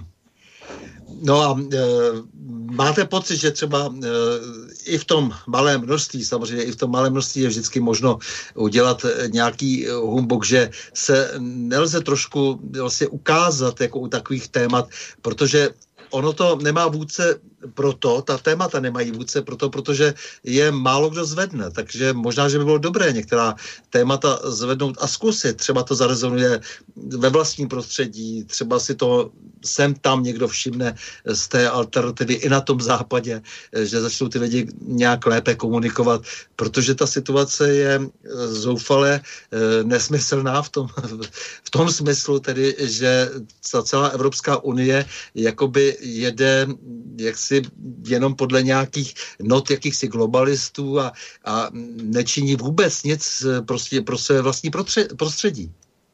No, teď to, vidíte, vidíte to zářným příkladem je současná takzvaná koronavirová krize. To je zářný příklad nemohoucnosti, neschopnosti a, a ničeho, ničehož na, neochoty cokoliv řešit, a, e, na všechno prostě dlouhý, dlouhý časy, jo. to všechno reprezentuje dneska Evropská unie. Vydávají tady nějaký pokyny prostě eh, politicky, co pak je těm vakcinám, je, je přeci úplně jedno, jestli, jestli jsou ruský, čínský nebo marťanský, těm je to úplně jedno. Tady jde o to, jestli všichni, kteří o tom takhle blábolí, jde, jde vůbec o ty lidi, nebo jim jde o vlastní kapsy. To je právě, to je právě jádro pudla, víte? Jasně. Víte co, já bych teď tam jako jenom si dovolil eh, poprosit Eh, poprosit eh, Borise eh, Koroního, aby nám tam pustil Čechomor, tady jsem doma, protože to je totiž písnička, kterou oni původně napsali pro Kaufland, což je naprosto absurdní, protože samozřejmě také potřebují nějakým způsobem vydělávat. A Kaufland tak se se tvářil potom jako téměř národní společnost, která prodává národní potraviny, což je velká lež, ale nicméně ta píseň je krásná a je to naší zemi, to se Čechomoru určitě povedlo povedlo, takže já bych eh, o toho odpreparoval, to, že to bylo původně, eh, eh, původně napsáno pro, jako reklama pro Kaufland a poprosil bych tedy o ten Čechomor.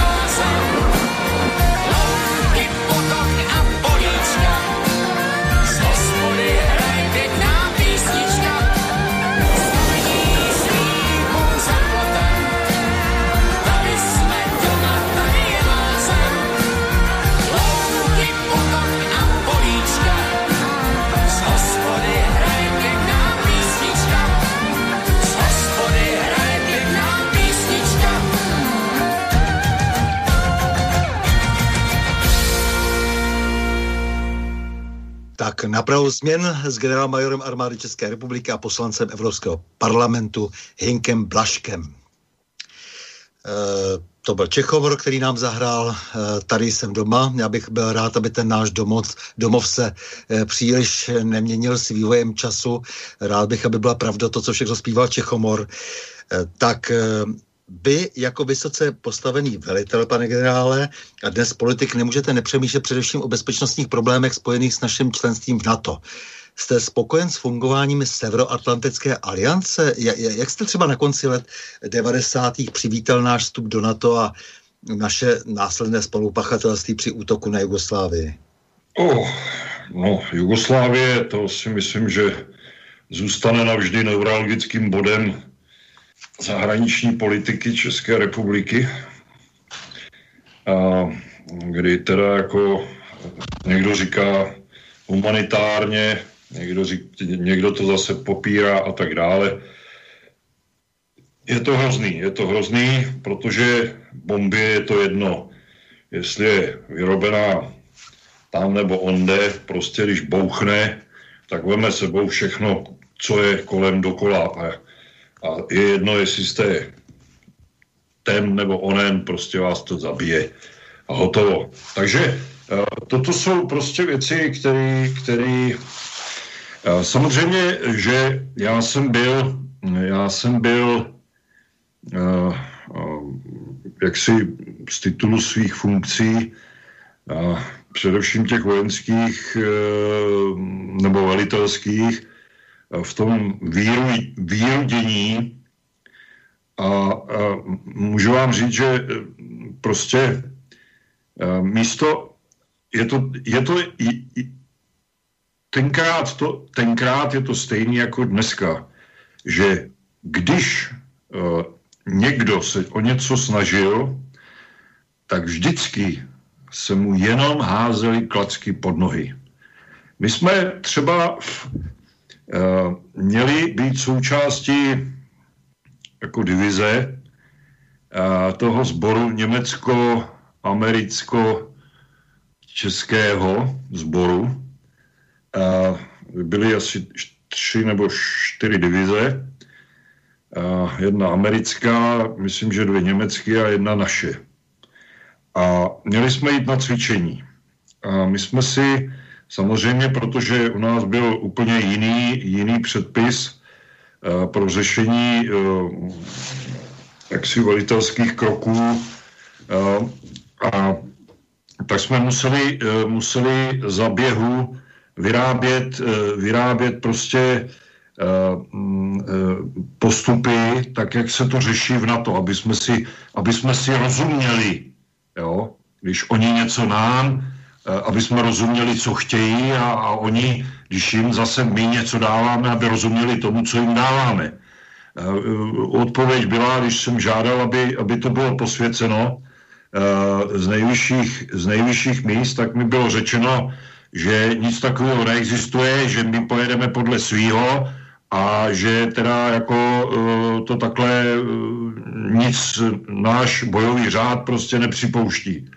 No, jak to nakonec skončilo? Musel jsem si to udělat po svým, protože jinak bychom byli za pitomce. Jo, takže ro, rozumějte tomu tak, že, že v té době, kdy jsme, kdy vlastně tady ta, ta euforie, to byla celonárodní euforie, jak budeme v NATO, jak budeme tohleto všechno, jo, e, různí chytráci vykládali, jak že my vlastně armádu nepotřebujeme, protože Eh, když o něco půjde, tak nás na to ochrání a ono ejhle, když potom do toho proniknete, tak zjistíte jeho šanci, napřed si, napřed si udělejte a až teprve, jo, když my uznáme, že, že vám teče do bod, tak vám budeme pomoct. Ale se, eh, teď, teď mi řekněte, prostě máte teď pocit po těch letech, že naše členství v NATO je nespochybnitelné, jak třeba tvrdí novináři a politici mainstreamu? Uh, já už dneska, vzhledem k tomu, že jsem nějaký čas z armády, že jsem, že jsem jaksi některé věci um, už dneska se na ně dívám úplně jinak. tak si říkám, že to takhle, takhle, to, mm, takhle to nemůže prostě jít dál. A vemte si, vemte si, že když otevřete jakýsi médium a tam stojí americký generál a prohlašuje, že anexe Ruska je naprosto nezbytnou, nezbytnou záležitostí, tak vám spadne čelist. Říkáte si, ten člověk eh, buď není normální vůbec nesleduje realitu dnešního světa, anebo, nebo prostě se snaží eh, vydělat si na svoji skývu tím, že bude neustále podkuřovat a neustále prostě eh, zvyšovat, zvyšovat a zvyšovat napětí, až to skutečně praskne a Eh, někdo někomu rupne v té bedně a něco, něco takového spíská. Jo. To bude, to, to, já, já prostě, uh, úplně mě jí má hrůza, když někoho takového slyším něco takového říkat. Tak teď jste mi udělal vlastně úplně jaksi oslý most k otázce, eh, kterou mám jako úplně na srdci. Ze strany západu sílí snahy o přijetí Ukrajiny, Moldávie a Gruzie eh, do NATO.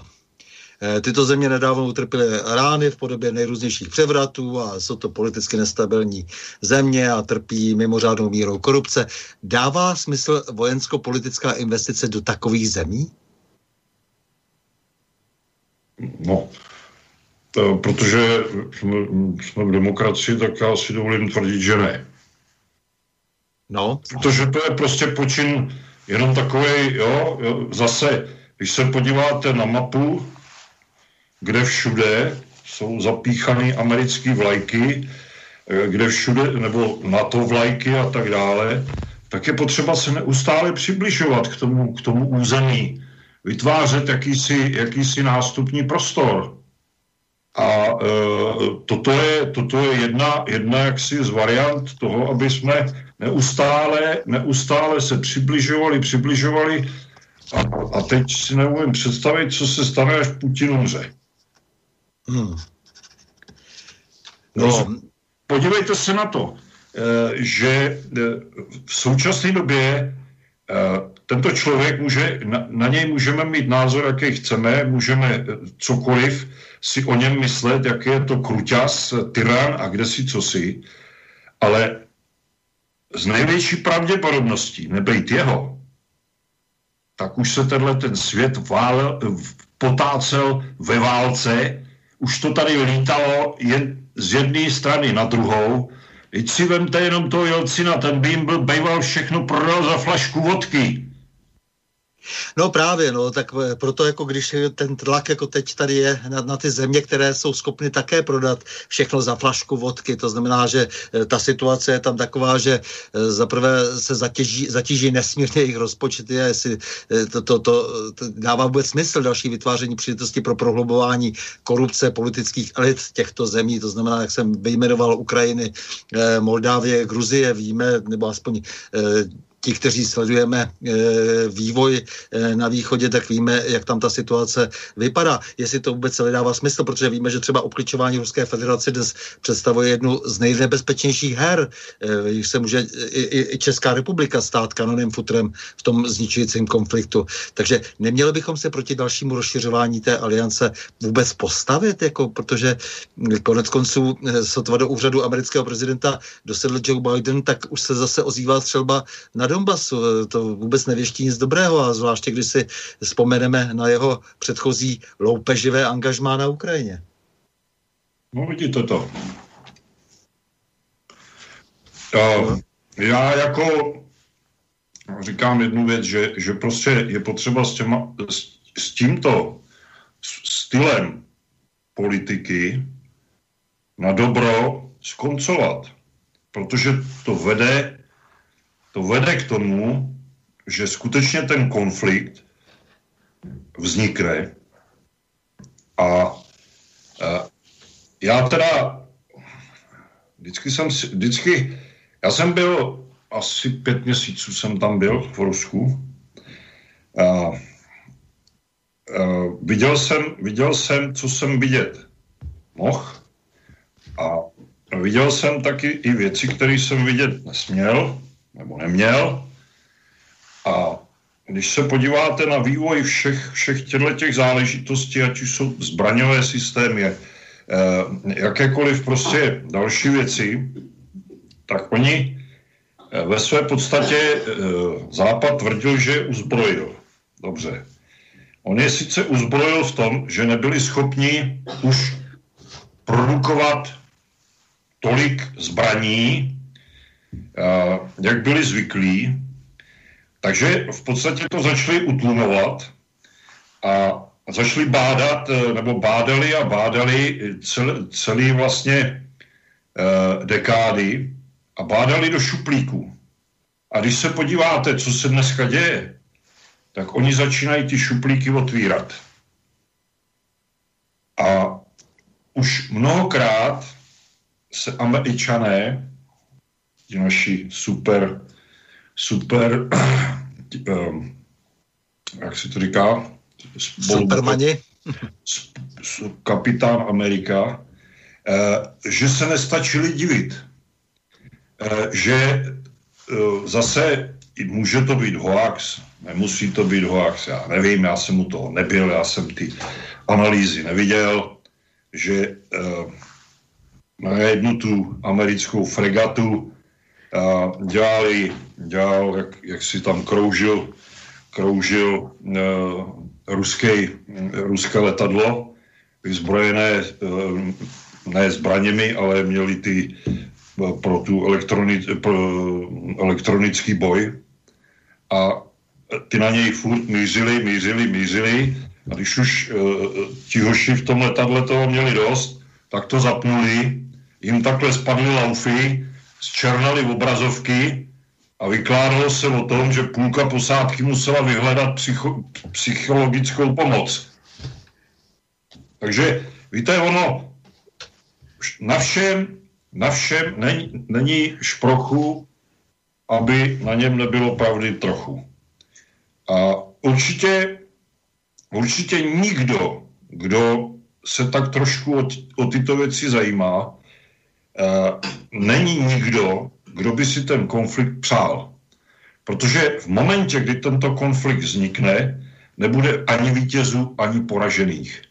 Bude jenom neskutečná celosvětová katastrofa.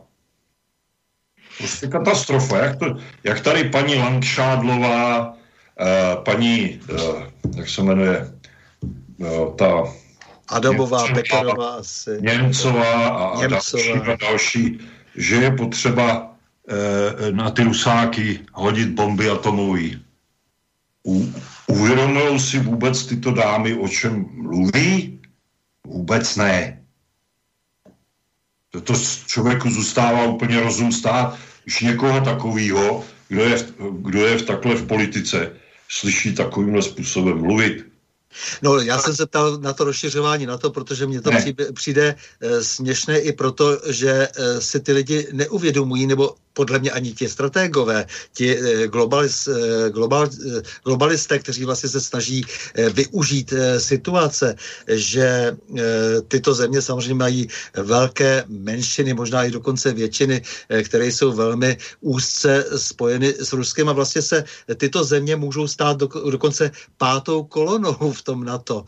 To, to znamená, že všechny ty vazby mezi občany eh, Ukrajiny, Moldávie, Gruzie eh, na Rusko eh, jsou nevýhodné pro NATO, ale přesto ta urputnost, ta snaha rozšířit NATO, posunout se na hranice Ruska, zavdat příčinu ke, konfliktu je tak tak, tak vlastně nesmírně nesmyslná, jako, že, že to musí stát vidět úplný like, tak proto se vás na to ptám.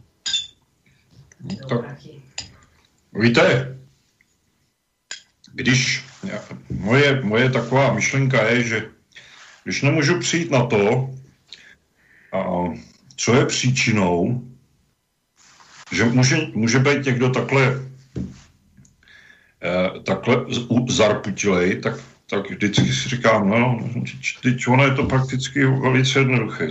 Za vším hledej prachy. Za vším hledej peníze, peníze. Mamon, mamon, mamon. Ty, co žerou a mají takovýhle jak sisly, ty, ty tlamy, že jo, tak potřebují mít ještě ty tlamy větší, jo. On si to do hrabu neveme, ale prostě ne, jenom, jenom hamty, hamty, jak mám víc než tamty, jak se říkávalo kdysi tady. Takže to rozšiřování je naprosto zcestné a nesmyslné. Nic to neřeší a naopak to jenom zhoršuje už tak hroznou, hroznou situaci.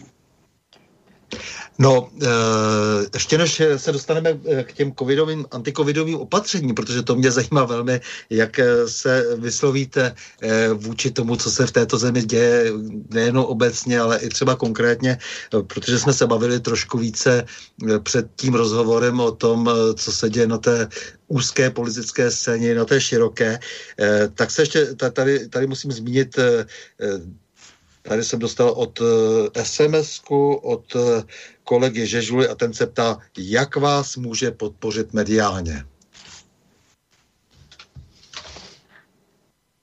No, to je otázka do pranice. Nevím, jaké jsou jeho možnosti, že jo? Ale no, každá, chce, chce vám fandit, tak se ptá prostě, jak vám může fandit. Jestli víte... Každá podpora je dobrá. Jasně. Dobře, tak pojďme dál. To bylo na to a teď bych se teda zeptal, jako na ten nouzový stav samotný, co tady vlastně, eh, co se tady děje, přijde vám adekvátní ten soubor opatření, jenž vlastně připravuje sám o sobě budoucnost k nežití? To je, já nevím, dívejte se, já sám osobně jsem toho covida prodělal dvakrát. Jednou mě to jenom tak lízlo, to bylo někdy koncem října, když začala ta první vlna, nebo jak to, jak to tenkrát nazvali, asi první. A z, tý, z toho jsem si odnes jenom takový částečný, že se mě špatně chodilo, že jsem, že jsem tahal nohy jak, jak stoletý děd, děd jo, že prostě byl jsem zvyklý chodit ze psem 6-8 kilometrů a tady jsem ušel dva a, a byl jsem úplně vyřízený. A, a teď jsem to chytil po druhý, mm, začátkem února. A uh, ač jsem se nepohyboval v žádném prostředí, které by uh, předpokládalo, že, že bych se takovýmhle způsobem mohl mohl složit, ale přesto syn dělá pohřebnictví a donutili ho jít do míst, eh, kam vůbec jít neměl, měli mu to připravit, všechno tohleto, tak tam se samozřejmě nakazil. No a jak to tak bývá, eh, přitáh to domů, takže jsme to odskákali celá rodina. Uh-huh. A uh, samozřejmě bez následků Nevím, jak, jak se to bude vyvíjet dál, ale dneska ještě už je to vlastně sko- měsíc. Jo? Já potřebuji se třeba podepsat a já udržím tušku v ruce. Jo? Jsem kuce jak ratlík, jo? prostě jsem úplně, to, když se to částečně začíná jakoby zlepšovat. No a co se týče tady celé, celé této záležitosti ohledně, ohledně toho, existuje Bezpečnostní rada státu. Tato Bezpečnostní rada státu má fungovat v dobách ohrožení státu. Je tato covidová pandemie ohrožením státu? No podle mě jednoznačně ano. Protože eh, když to postihne orgány státní zprávy, a stát nebude moci jako takový fungovat, tak bude muset přejít na jakýsi nouzový stav, neboli výjimečný stav, protože eh, bude muset některé záležitosti prostě řešit úplně jinak. A tady není u té bezpečnostní rady státu a tady se furt dohadujou, jestli minister zdravotnictví bude mít takováhle privilegia, takovéto pravomoci, jestli minister vnitra bude mít takovéto pravomoci a tak dále a tak podobně. Neexistuje. To jsou všechno poraděnkové. Jediný, kdo může rozhodnout, je ministerský předseda.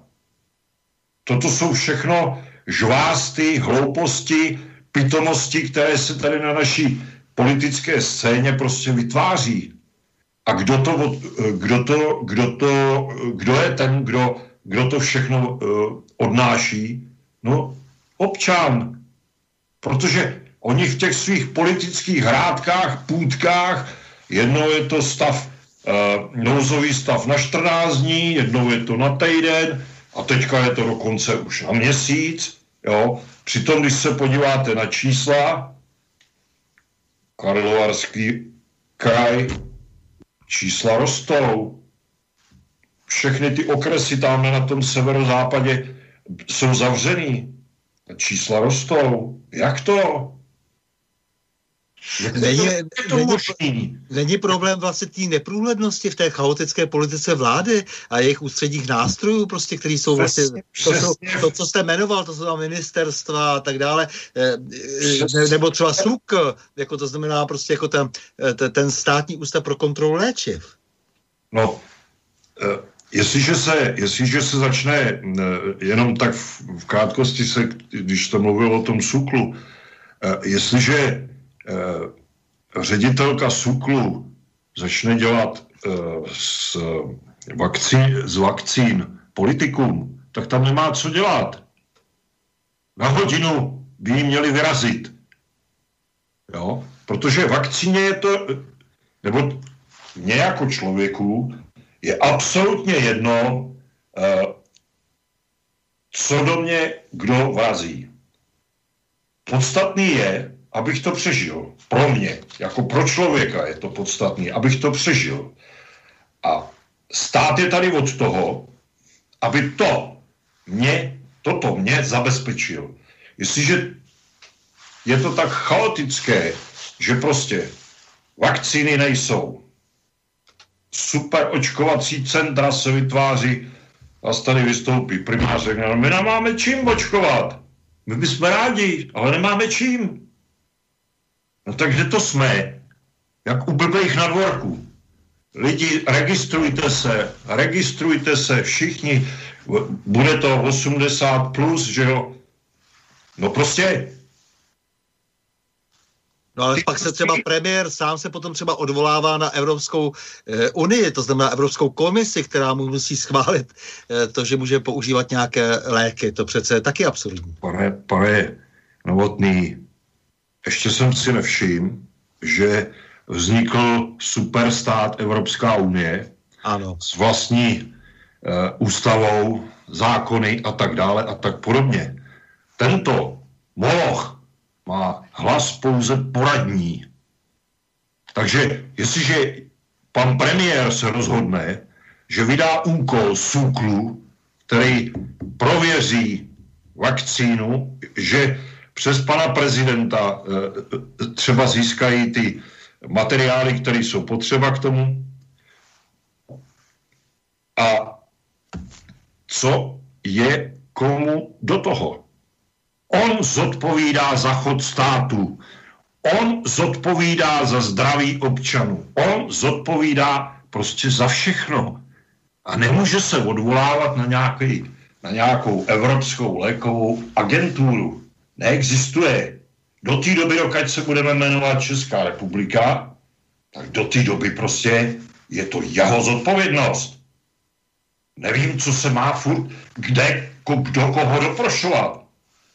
Jestli nám to povolíte, nepovolíte, no hergot. Takže, no přesně, přesně tak, takže... A v tom je to, podívejte no. se, v tom je přesně ten zakopaný pes. Jo. Mhm.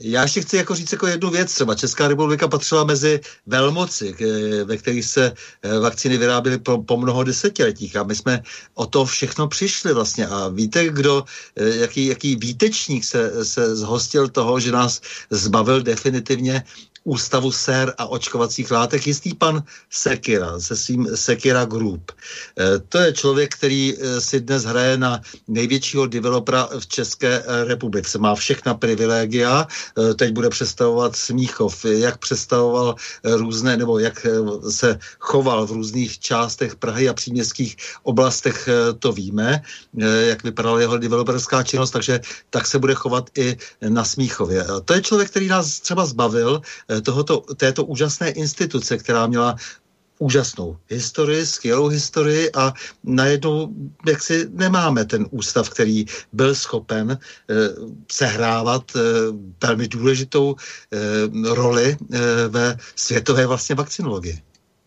No. A tak je to tady ze vším. Mm. Tak je to tady ze vším.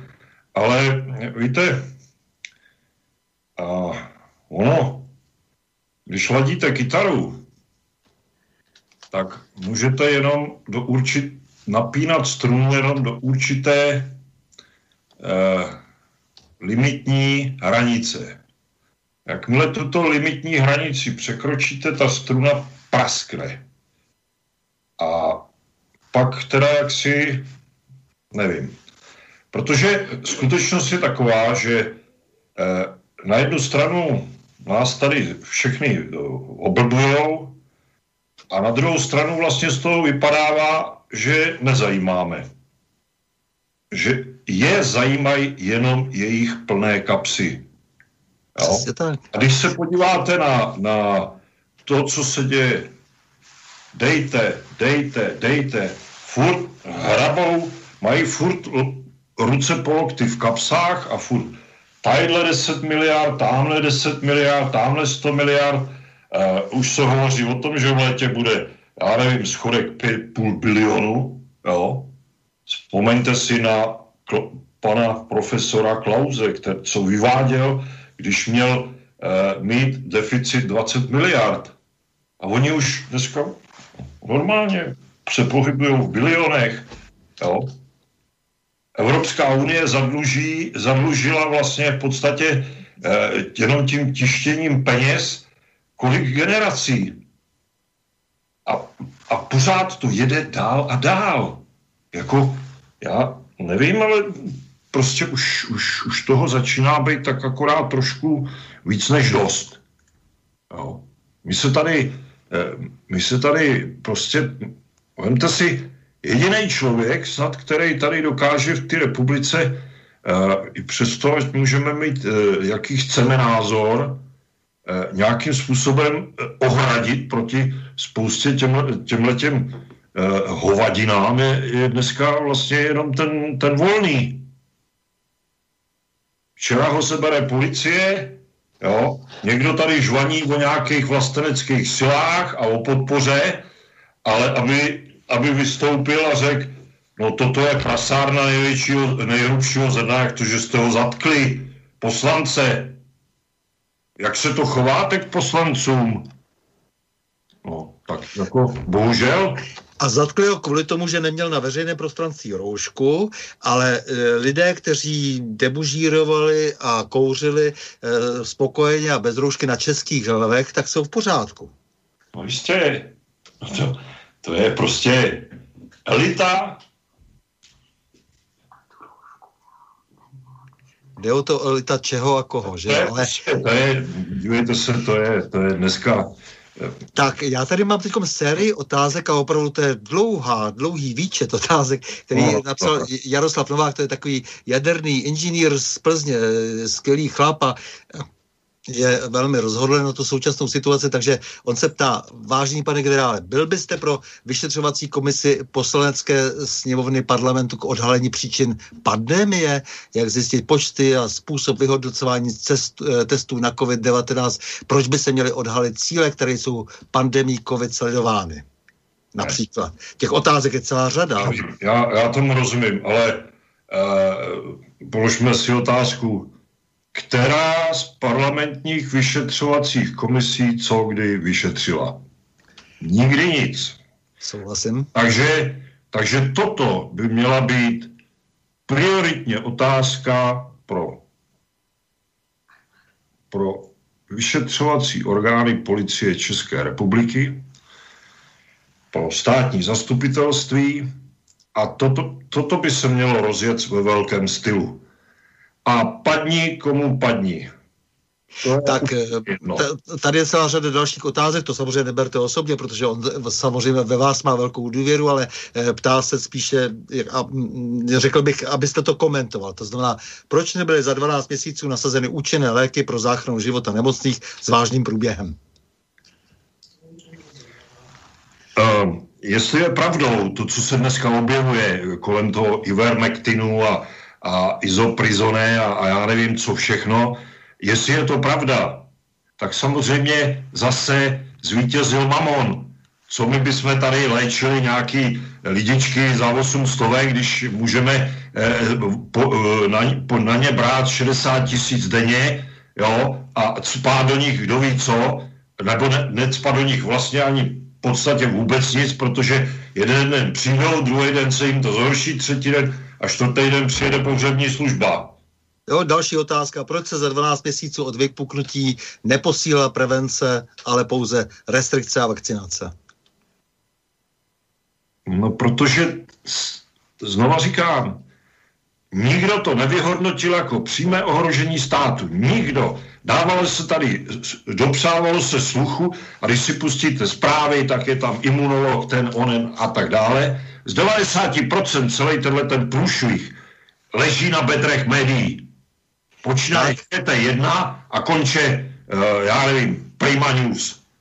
Eh, proč se nepátrá po původu viru a ohnisku nákazy? Eh, tohle to mě zajímá, protože já jsem přesvědčen, jestli se mnou sdílíte, jak si, jak si ten názor, že kdybychom byli schopni jak si mezinárodně se postavit proti těm, co zcela evidentně tady podněcují výrobu biologických zbraní, například pan Fauci, pan doktor Fauci byl označen americkým prezidentem za člověka, který posílá peníze na v výrobu eh, biologických zbraní. Nikdo to nikdy nespochybnil. Eh, bylo to, byl to sice nějaký pakatel, nějaký 3,5 milionů dolarů, který eh, poslal do Wuhanu, ale, ale nicméně bylo to řečeno, nikdo to nespochybnil, jak to, že ten člověk už dávno není vyšetřován a není ve vazbě. To by musel řešit jakýsi mezinárodní soud a jakýsi mezinárodní soud, pokud se nepletu, sedí v Hágu a ten se zabývá úplně jinými věcmi, než, eh, než nějakou pandemii a, a, a jakým způsobem vznikla a kdo za to může a kdo to financuje a tak dále. Jsou to váleční zločinci. Pokud je pravdou to, že to někdo pustil, pak ten, tito dotyční lidé jsou váleční zločinci a mělo by se k, s nimi zacházet a postupovat proti ním přesně v duchu norimberských procesů. A jestli je to pravda, tak by je měli po určité době žádný, že je zrušený trest smrti. Zhoupnout je pěkně na ráhnu, aby si ty ostatní zase dali chvíli pozor. Eh, já si myslím, že to je ta správná cesta, protože to všechno ostatní je poměrně komplikované, jako ta biologická eh, podstata toho problému, ale určitě, určitě jsme měli od počátku eh, jak si se zaměřit na potenciální vyníky, protože když se na ně nezaměříme a nejsme ochotni k postupu proti ním, tak samozřejmě vydáváme velmi špatný příklad. Ano. S tím se nedá než souhlasit. No, e, jo, tady další otázky. Jaroslava, e, proč se ne, nevyvolalo širší spektrum odborníků, to, to znamená, proč nejsou zváni do médií, samozřejmě tam se opakují neustále lidé, kteří opakují to, co je třeba opakovat, a, nebo respektive, když tam někdo řekne něco nepříjemného, tak je vyřazen z toho společenského diskursu. Jo, proč se nehlídají finanční prostředky na COVID-19 deklarované, ale zřejmě jinak využívané, to znamená, kde jsou peníze, které se eh, jak si používají na boj proti covidu a zdá se, že mizí v nějaké černé díře. Jaké programy na záchranu ekonomiky České republiky po tom všem, co se stalo, by měla vláda České republiky navrhnout a tak dále. Eh, takže on se ptá velmi všetečně a myslím, že i proto něco dělá. Ano? Já mu, já mu rozumím a, a rozumím tomu, že je z toho rozhozen já jsem z toho taky rozhozen, ale bohužel to je asi tak všechno, co v momentální situaci jsme schopni s tím dělat. Protože jinak uh, bych se tady možná dopustil něco, že by pro mě zítra přišli. Jo. A to bych jo. Dobře, zatím pro vás nepřijdou, ale eh, zevrátit život České republice do stavu před rokem 20, eh, vyvolat nějaké odpovědné racionální jednání většiny, to jsou ještě jeho otázky, které tady čtu a naladit společnost Čerek normálu. Já, já si eh, nesmírně vážím toho, jak uvažuje ten, tento pán, ale bohužel dneska pořád ještě nejsme ve stavu takovém, aby jsme byli schopni s tím něco dělat. Možná, možná v říjnu nebo začátkem prosince, až se to tady všechno utřepe po volbách, tak možná. Ale do té doby se tady s tím neudělá vůbec nic. Teď se zeptám já, jste přesvědčen, že ty volby budou mít e, nějaký racionální smysl, že ty volby opravdu povedou k nějakému dobrému výsledku? No, když se podíváme například uh, těch komunálních voleb nebo těch krajských zastupitelstev, tak už člověk má obavy o to, že je zbytečný, snad, snad uh, je zbytečný i uvažovat o tom, k těm volbám vůbec chodit, jako, protože ty, tyhle ty pidi se všichni spřáhnou a ten, co vyhraje, tak prostě bohužel skončí v opozici, ale toto je, toto je věcí volebního zákona.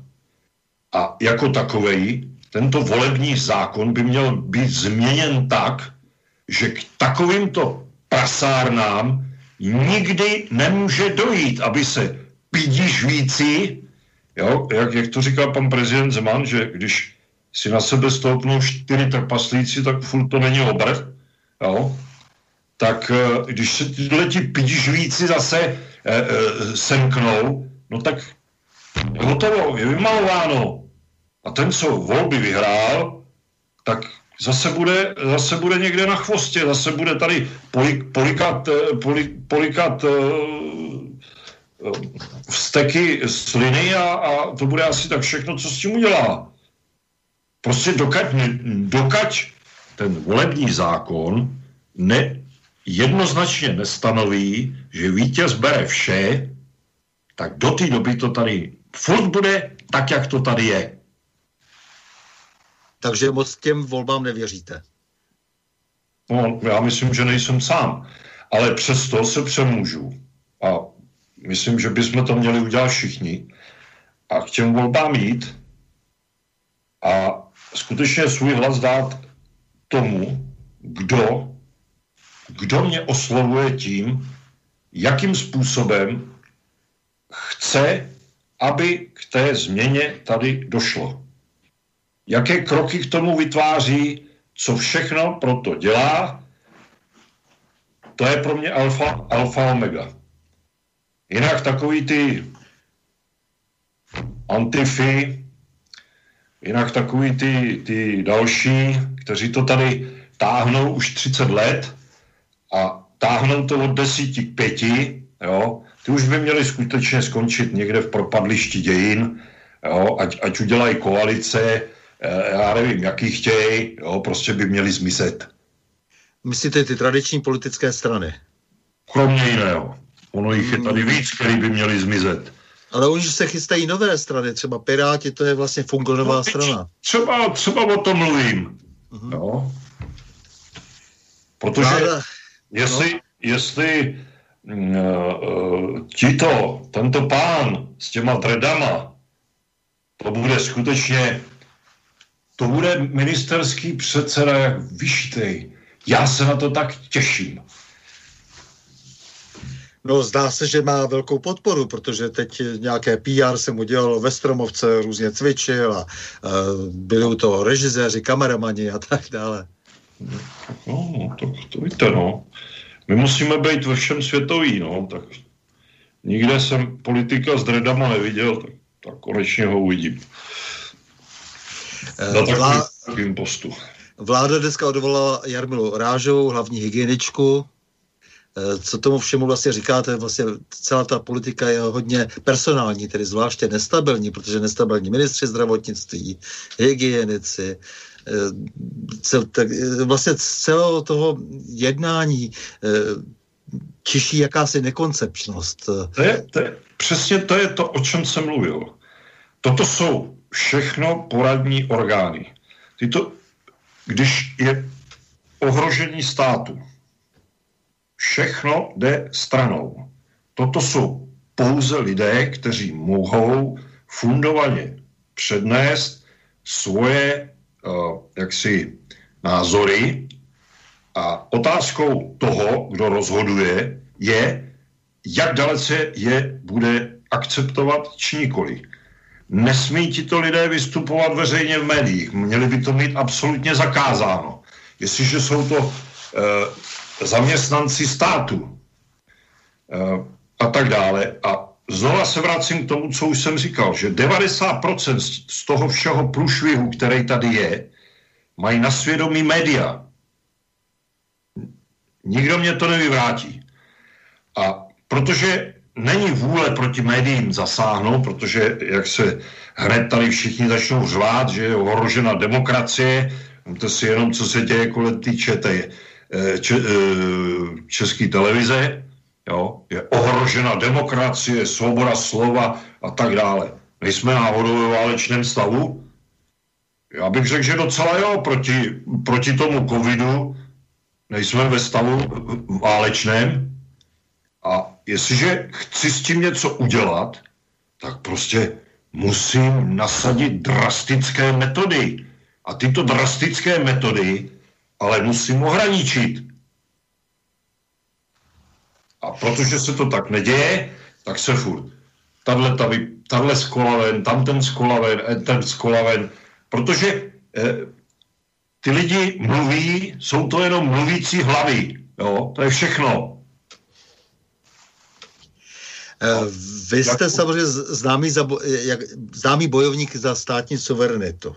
Teď mi řekněte, státní suverenita se opírá o vlastní armádu, ne o nějaký expediční sbor sloužící cizím zájmům, že jo ekonomiku složenou z místních subjektů, ale také samozřejmě stojí na nějaké soběstačnosti, která má strategický význam. To znamená, že stát musí být schopen zabezpečit potraviny pro chudé, zajistit životodárnou energii, udělat vše pro to, aby byla v krajině zadržena potřebné míře alespoň voda a podobně.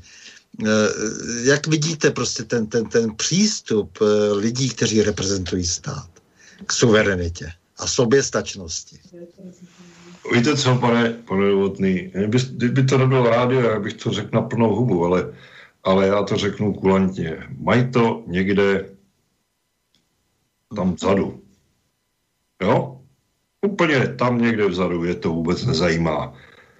Oni vidí jenom svůj vlastní prospěch, kolik si z toho nahrabou, kolik z toho budou mít, jo, jak se budou mít, jak, až to tady, až budou volby a někteří budou muset odsaď vymáznout, tak je hledejte někde v Monaku, na Seychelách nebo já nevím, kde všude možně, ale tady nebude z nich ani jeden, protože se budou bát.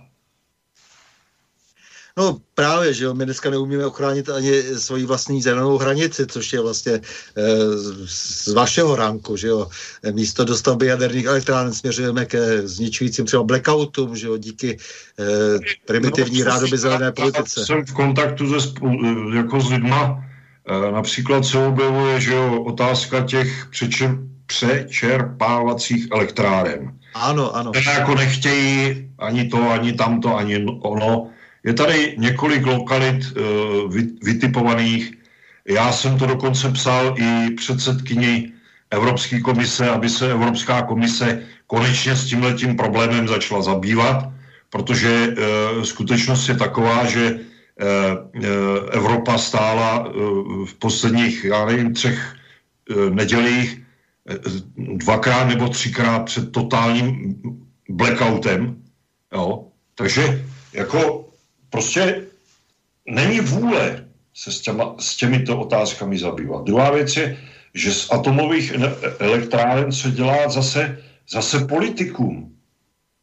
Uh, já nevím, eh, jak dalece, jak dalece, já už jsem už jak jsem vypadl z armády, že jo, tak člověk s tím přestal mít cokoliv společného, ale obě dvě ty jaderné elektrárny, jak uh, Dukovany, tak uh, Temelín. Temelín, přeci stojí na, na technologii ruský, ne? Nebo se pletu?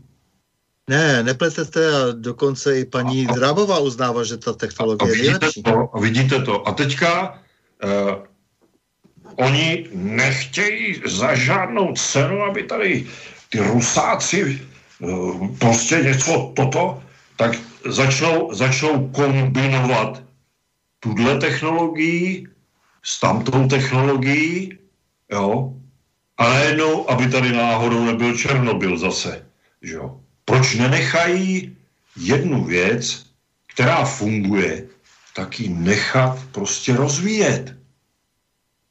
To, já, to, to vám to člověku rozum nebere, když takovýhle hovadiny prostě tady někdo takovýmhle způsobem prosazuje. Ale ono je prosazuje, víte proč? Protože má takhle pravou kapsu, takhle to drží pravou rukou, ta kapsa je otevřená a hele, už sype, jo, za chvilku jsou volby, tak dělej. Jo, abych se nemusel nuzovat. To je e, přesně jak, jak s těma s dekretama, ze vším tady prostě, tady to je, tady to je opravdu absurdistán. Mm-hmm. No to, to je jedno z témat samozřejmě, protože třeba mm, kdybychom si řekli za odškodění, odškodění za e, protektoráto škody způsobené velkoněmeckými e, zločiny za druhé světové války, tak by samozřejmě bylo zlé, ale na druhou stranu prostě se tady nepříčí celé řadě lidí agitovat vlastně za zrušení Benešových dekretů a navrácení majetku sudeckým Němcům. Jo, já jsem, eh, já jsem taky napsal eh, ohledně těch Benešových dekretů eh, madam, madam Lejnový, že si myslím, že je naprosto nepřípustné a že v době, kdy jsme podepisovali různé přístupové dokumenty, takže tam bylo vysloveně uvedeno, že Benešové dekrety jsou nedotknutelné a prostě je to součástí našeho právního řádu a tak to i zůstane. Ano, ejhle, podívejme se na to, kolik se jich vyrojilo. A mě tady jeden uh, pan poslanec, uh, uh, protože jsem vlastně chtěl, aby, aby se k tomu všichni, všichni poslanci Evropského parlamentu připojili, ti, co jsou tam za Českou republiku, Moravu a Slesko, eh, tak eh, se mi ozval jenom jeden jediný. Ani ten David se k tomu nepřipojil. Ani David se k tomu nepřipojil. A Doranti. Jo? Nikdo, kromě pana poslance Zdechovského, který mě nabízel, že mě, pouč, že mě bude poučovat o petičním právu to mě jako teda docela, docela mě to nadzvedlo, když mě předtím nazval idiotem a debilem, nebo jak to bylo, že e, pan Herman tam byl jako, e, že jim odpouští, jo, že mu pobili půlku rodiny, jenomže e, zapomněl na to, že pan Herman tam byl v, v ve funkci přeci ministra kultury, ne? No nejenom ve funkci ministra kultury, on byl v celé řadě. A zase to bylo před volbama, protože tak zase otevírali pravou kapsu, že jo, tak potřebovali koruny, tak se tam, tak se tam prostě hojném počtu prezentovali. Tady byla nějaká otázka, my si to tady... Uh, Tady ještě otázka, ano, ano, to, to, to, to, to nám tady posílají společné otázky, ale tady se nás ptá, Lubo, jak hodnotíte působení mm, současné předsedkyně Evropské unie, unie eh, paní Uršuly, nebo Evropské komise? To je tragédka. Víš, k tomu nemám, co bych řekl. To je tragédka. Tato, tato Evropskou unii vede stejným způsobem, jak vedla ten Bundeswehr. A doufám, že tak během dvou, tři leta Evropská unie e, jejím přičiněním zdechne. Takhle, Pane generále, uh, už se naplnil čas a já vám moc děkuji za velmi přímý rozhovor, zvláště za to vaše zřetelné ano, ano, ne, ne, uh, protože to je v politice plné lží, kamufláží a vytáček velmi cené. Takže já vám přeji pevné zdraví a obsazení dalších důležitých politických kód. Bude, bu, já nic neslibuju, ale budu dělat, co, co bude v mých silách a snažit, budu, nechtěl bych se spronevěřit tomu, co jsem tady kázal. Jo? Tak jo, takže ještě jednou děkuju vám, děkuju vám za všechno, děkuju za všechno, co děláte a e, věřím, že si příště popovídáme e, k, o nějakém dalším pokračování, protože e, tady je třeba bojovat, nedá se nic jiného dělat. No, to, s, s tím s, váma, e, s vámi sou, v tom s vámi souhlasit. Takže vám přeju krásný zbytek večera bylo mi ctí a snad se, snad se uslyšíme příště někdy. s vámi, milí posluchači, se také loučím a to s přáním mějme se rádi, buďme svobodní, zpříjmení, nevěžme hlavu. Stůjme při svých bližních i národech. Nepřátel se nelekejme a na mlství nehleďme. Pořadu na Prahu změn se uslyšíme opět za týden v pondělí 15. března v obvyklých 20 hodin a 30 minut. Naslyšenou a do počutě.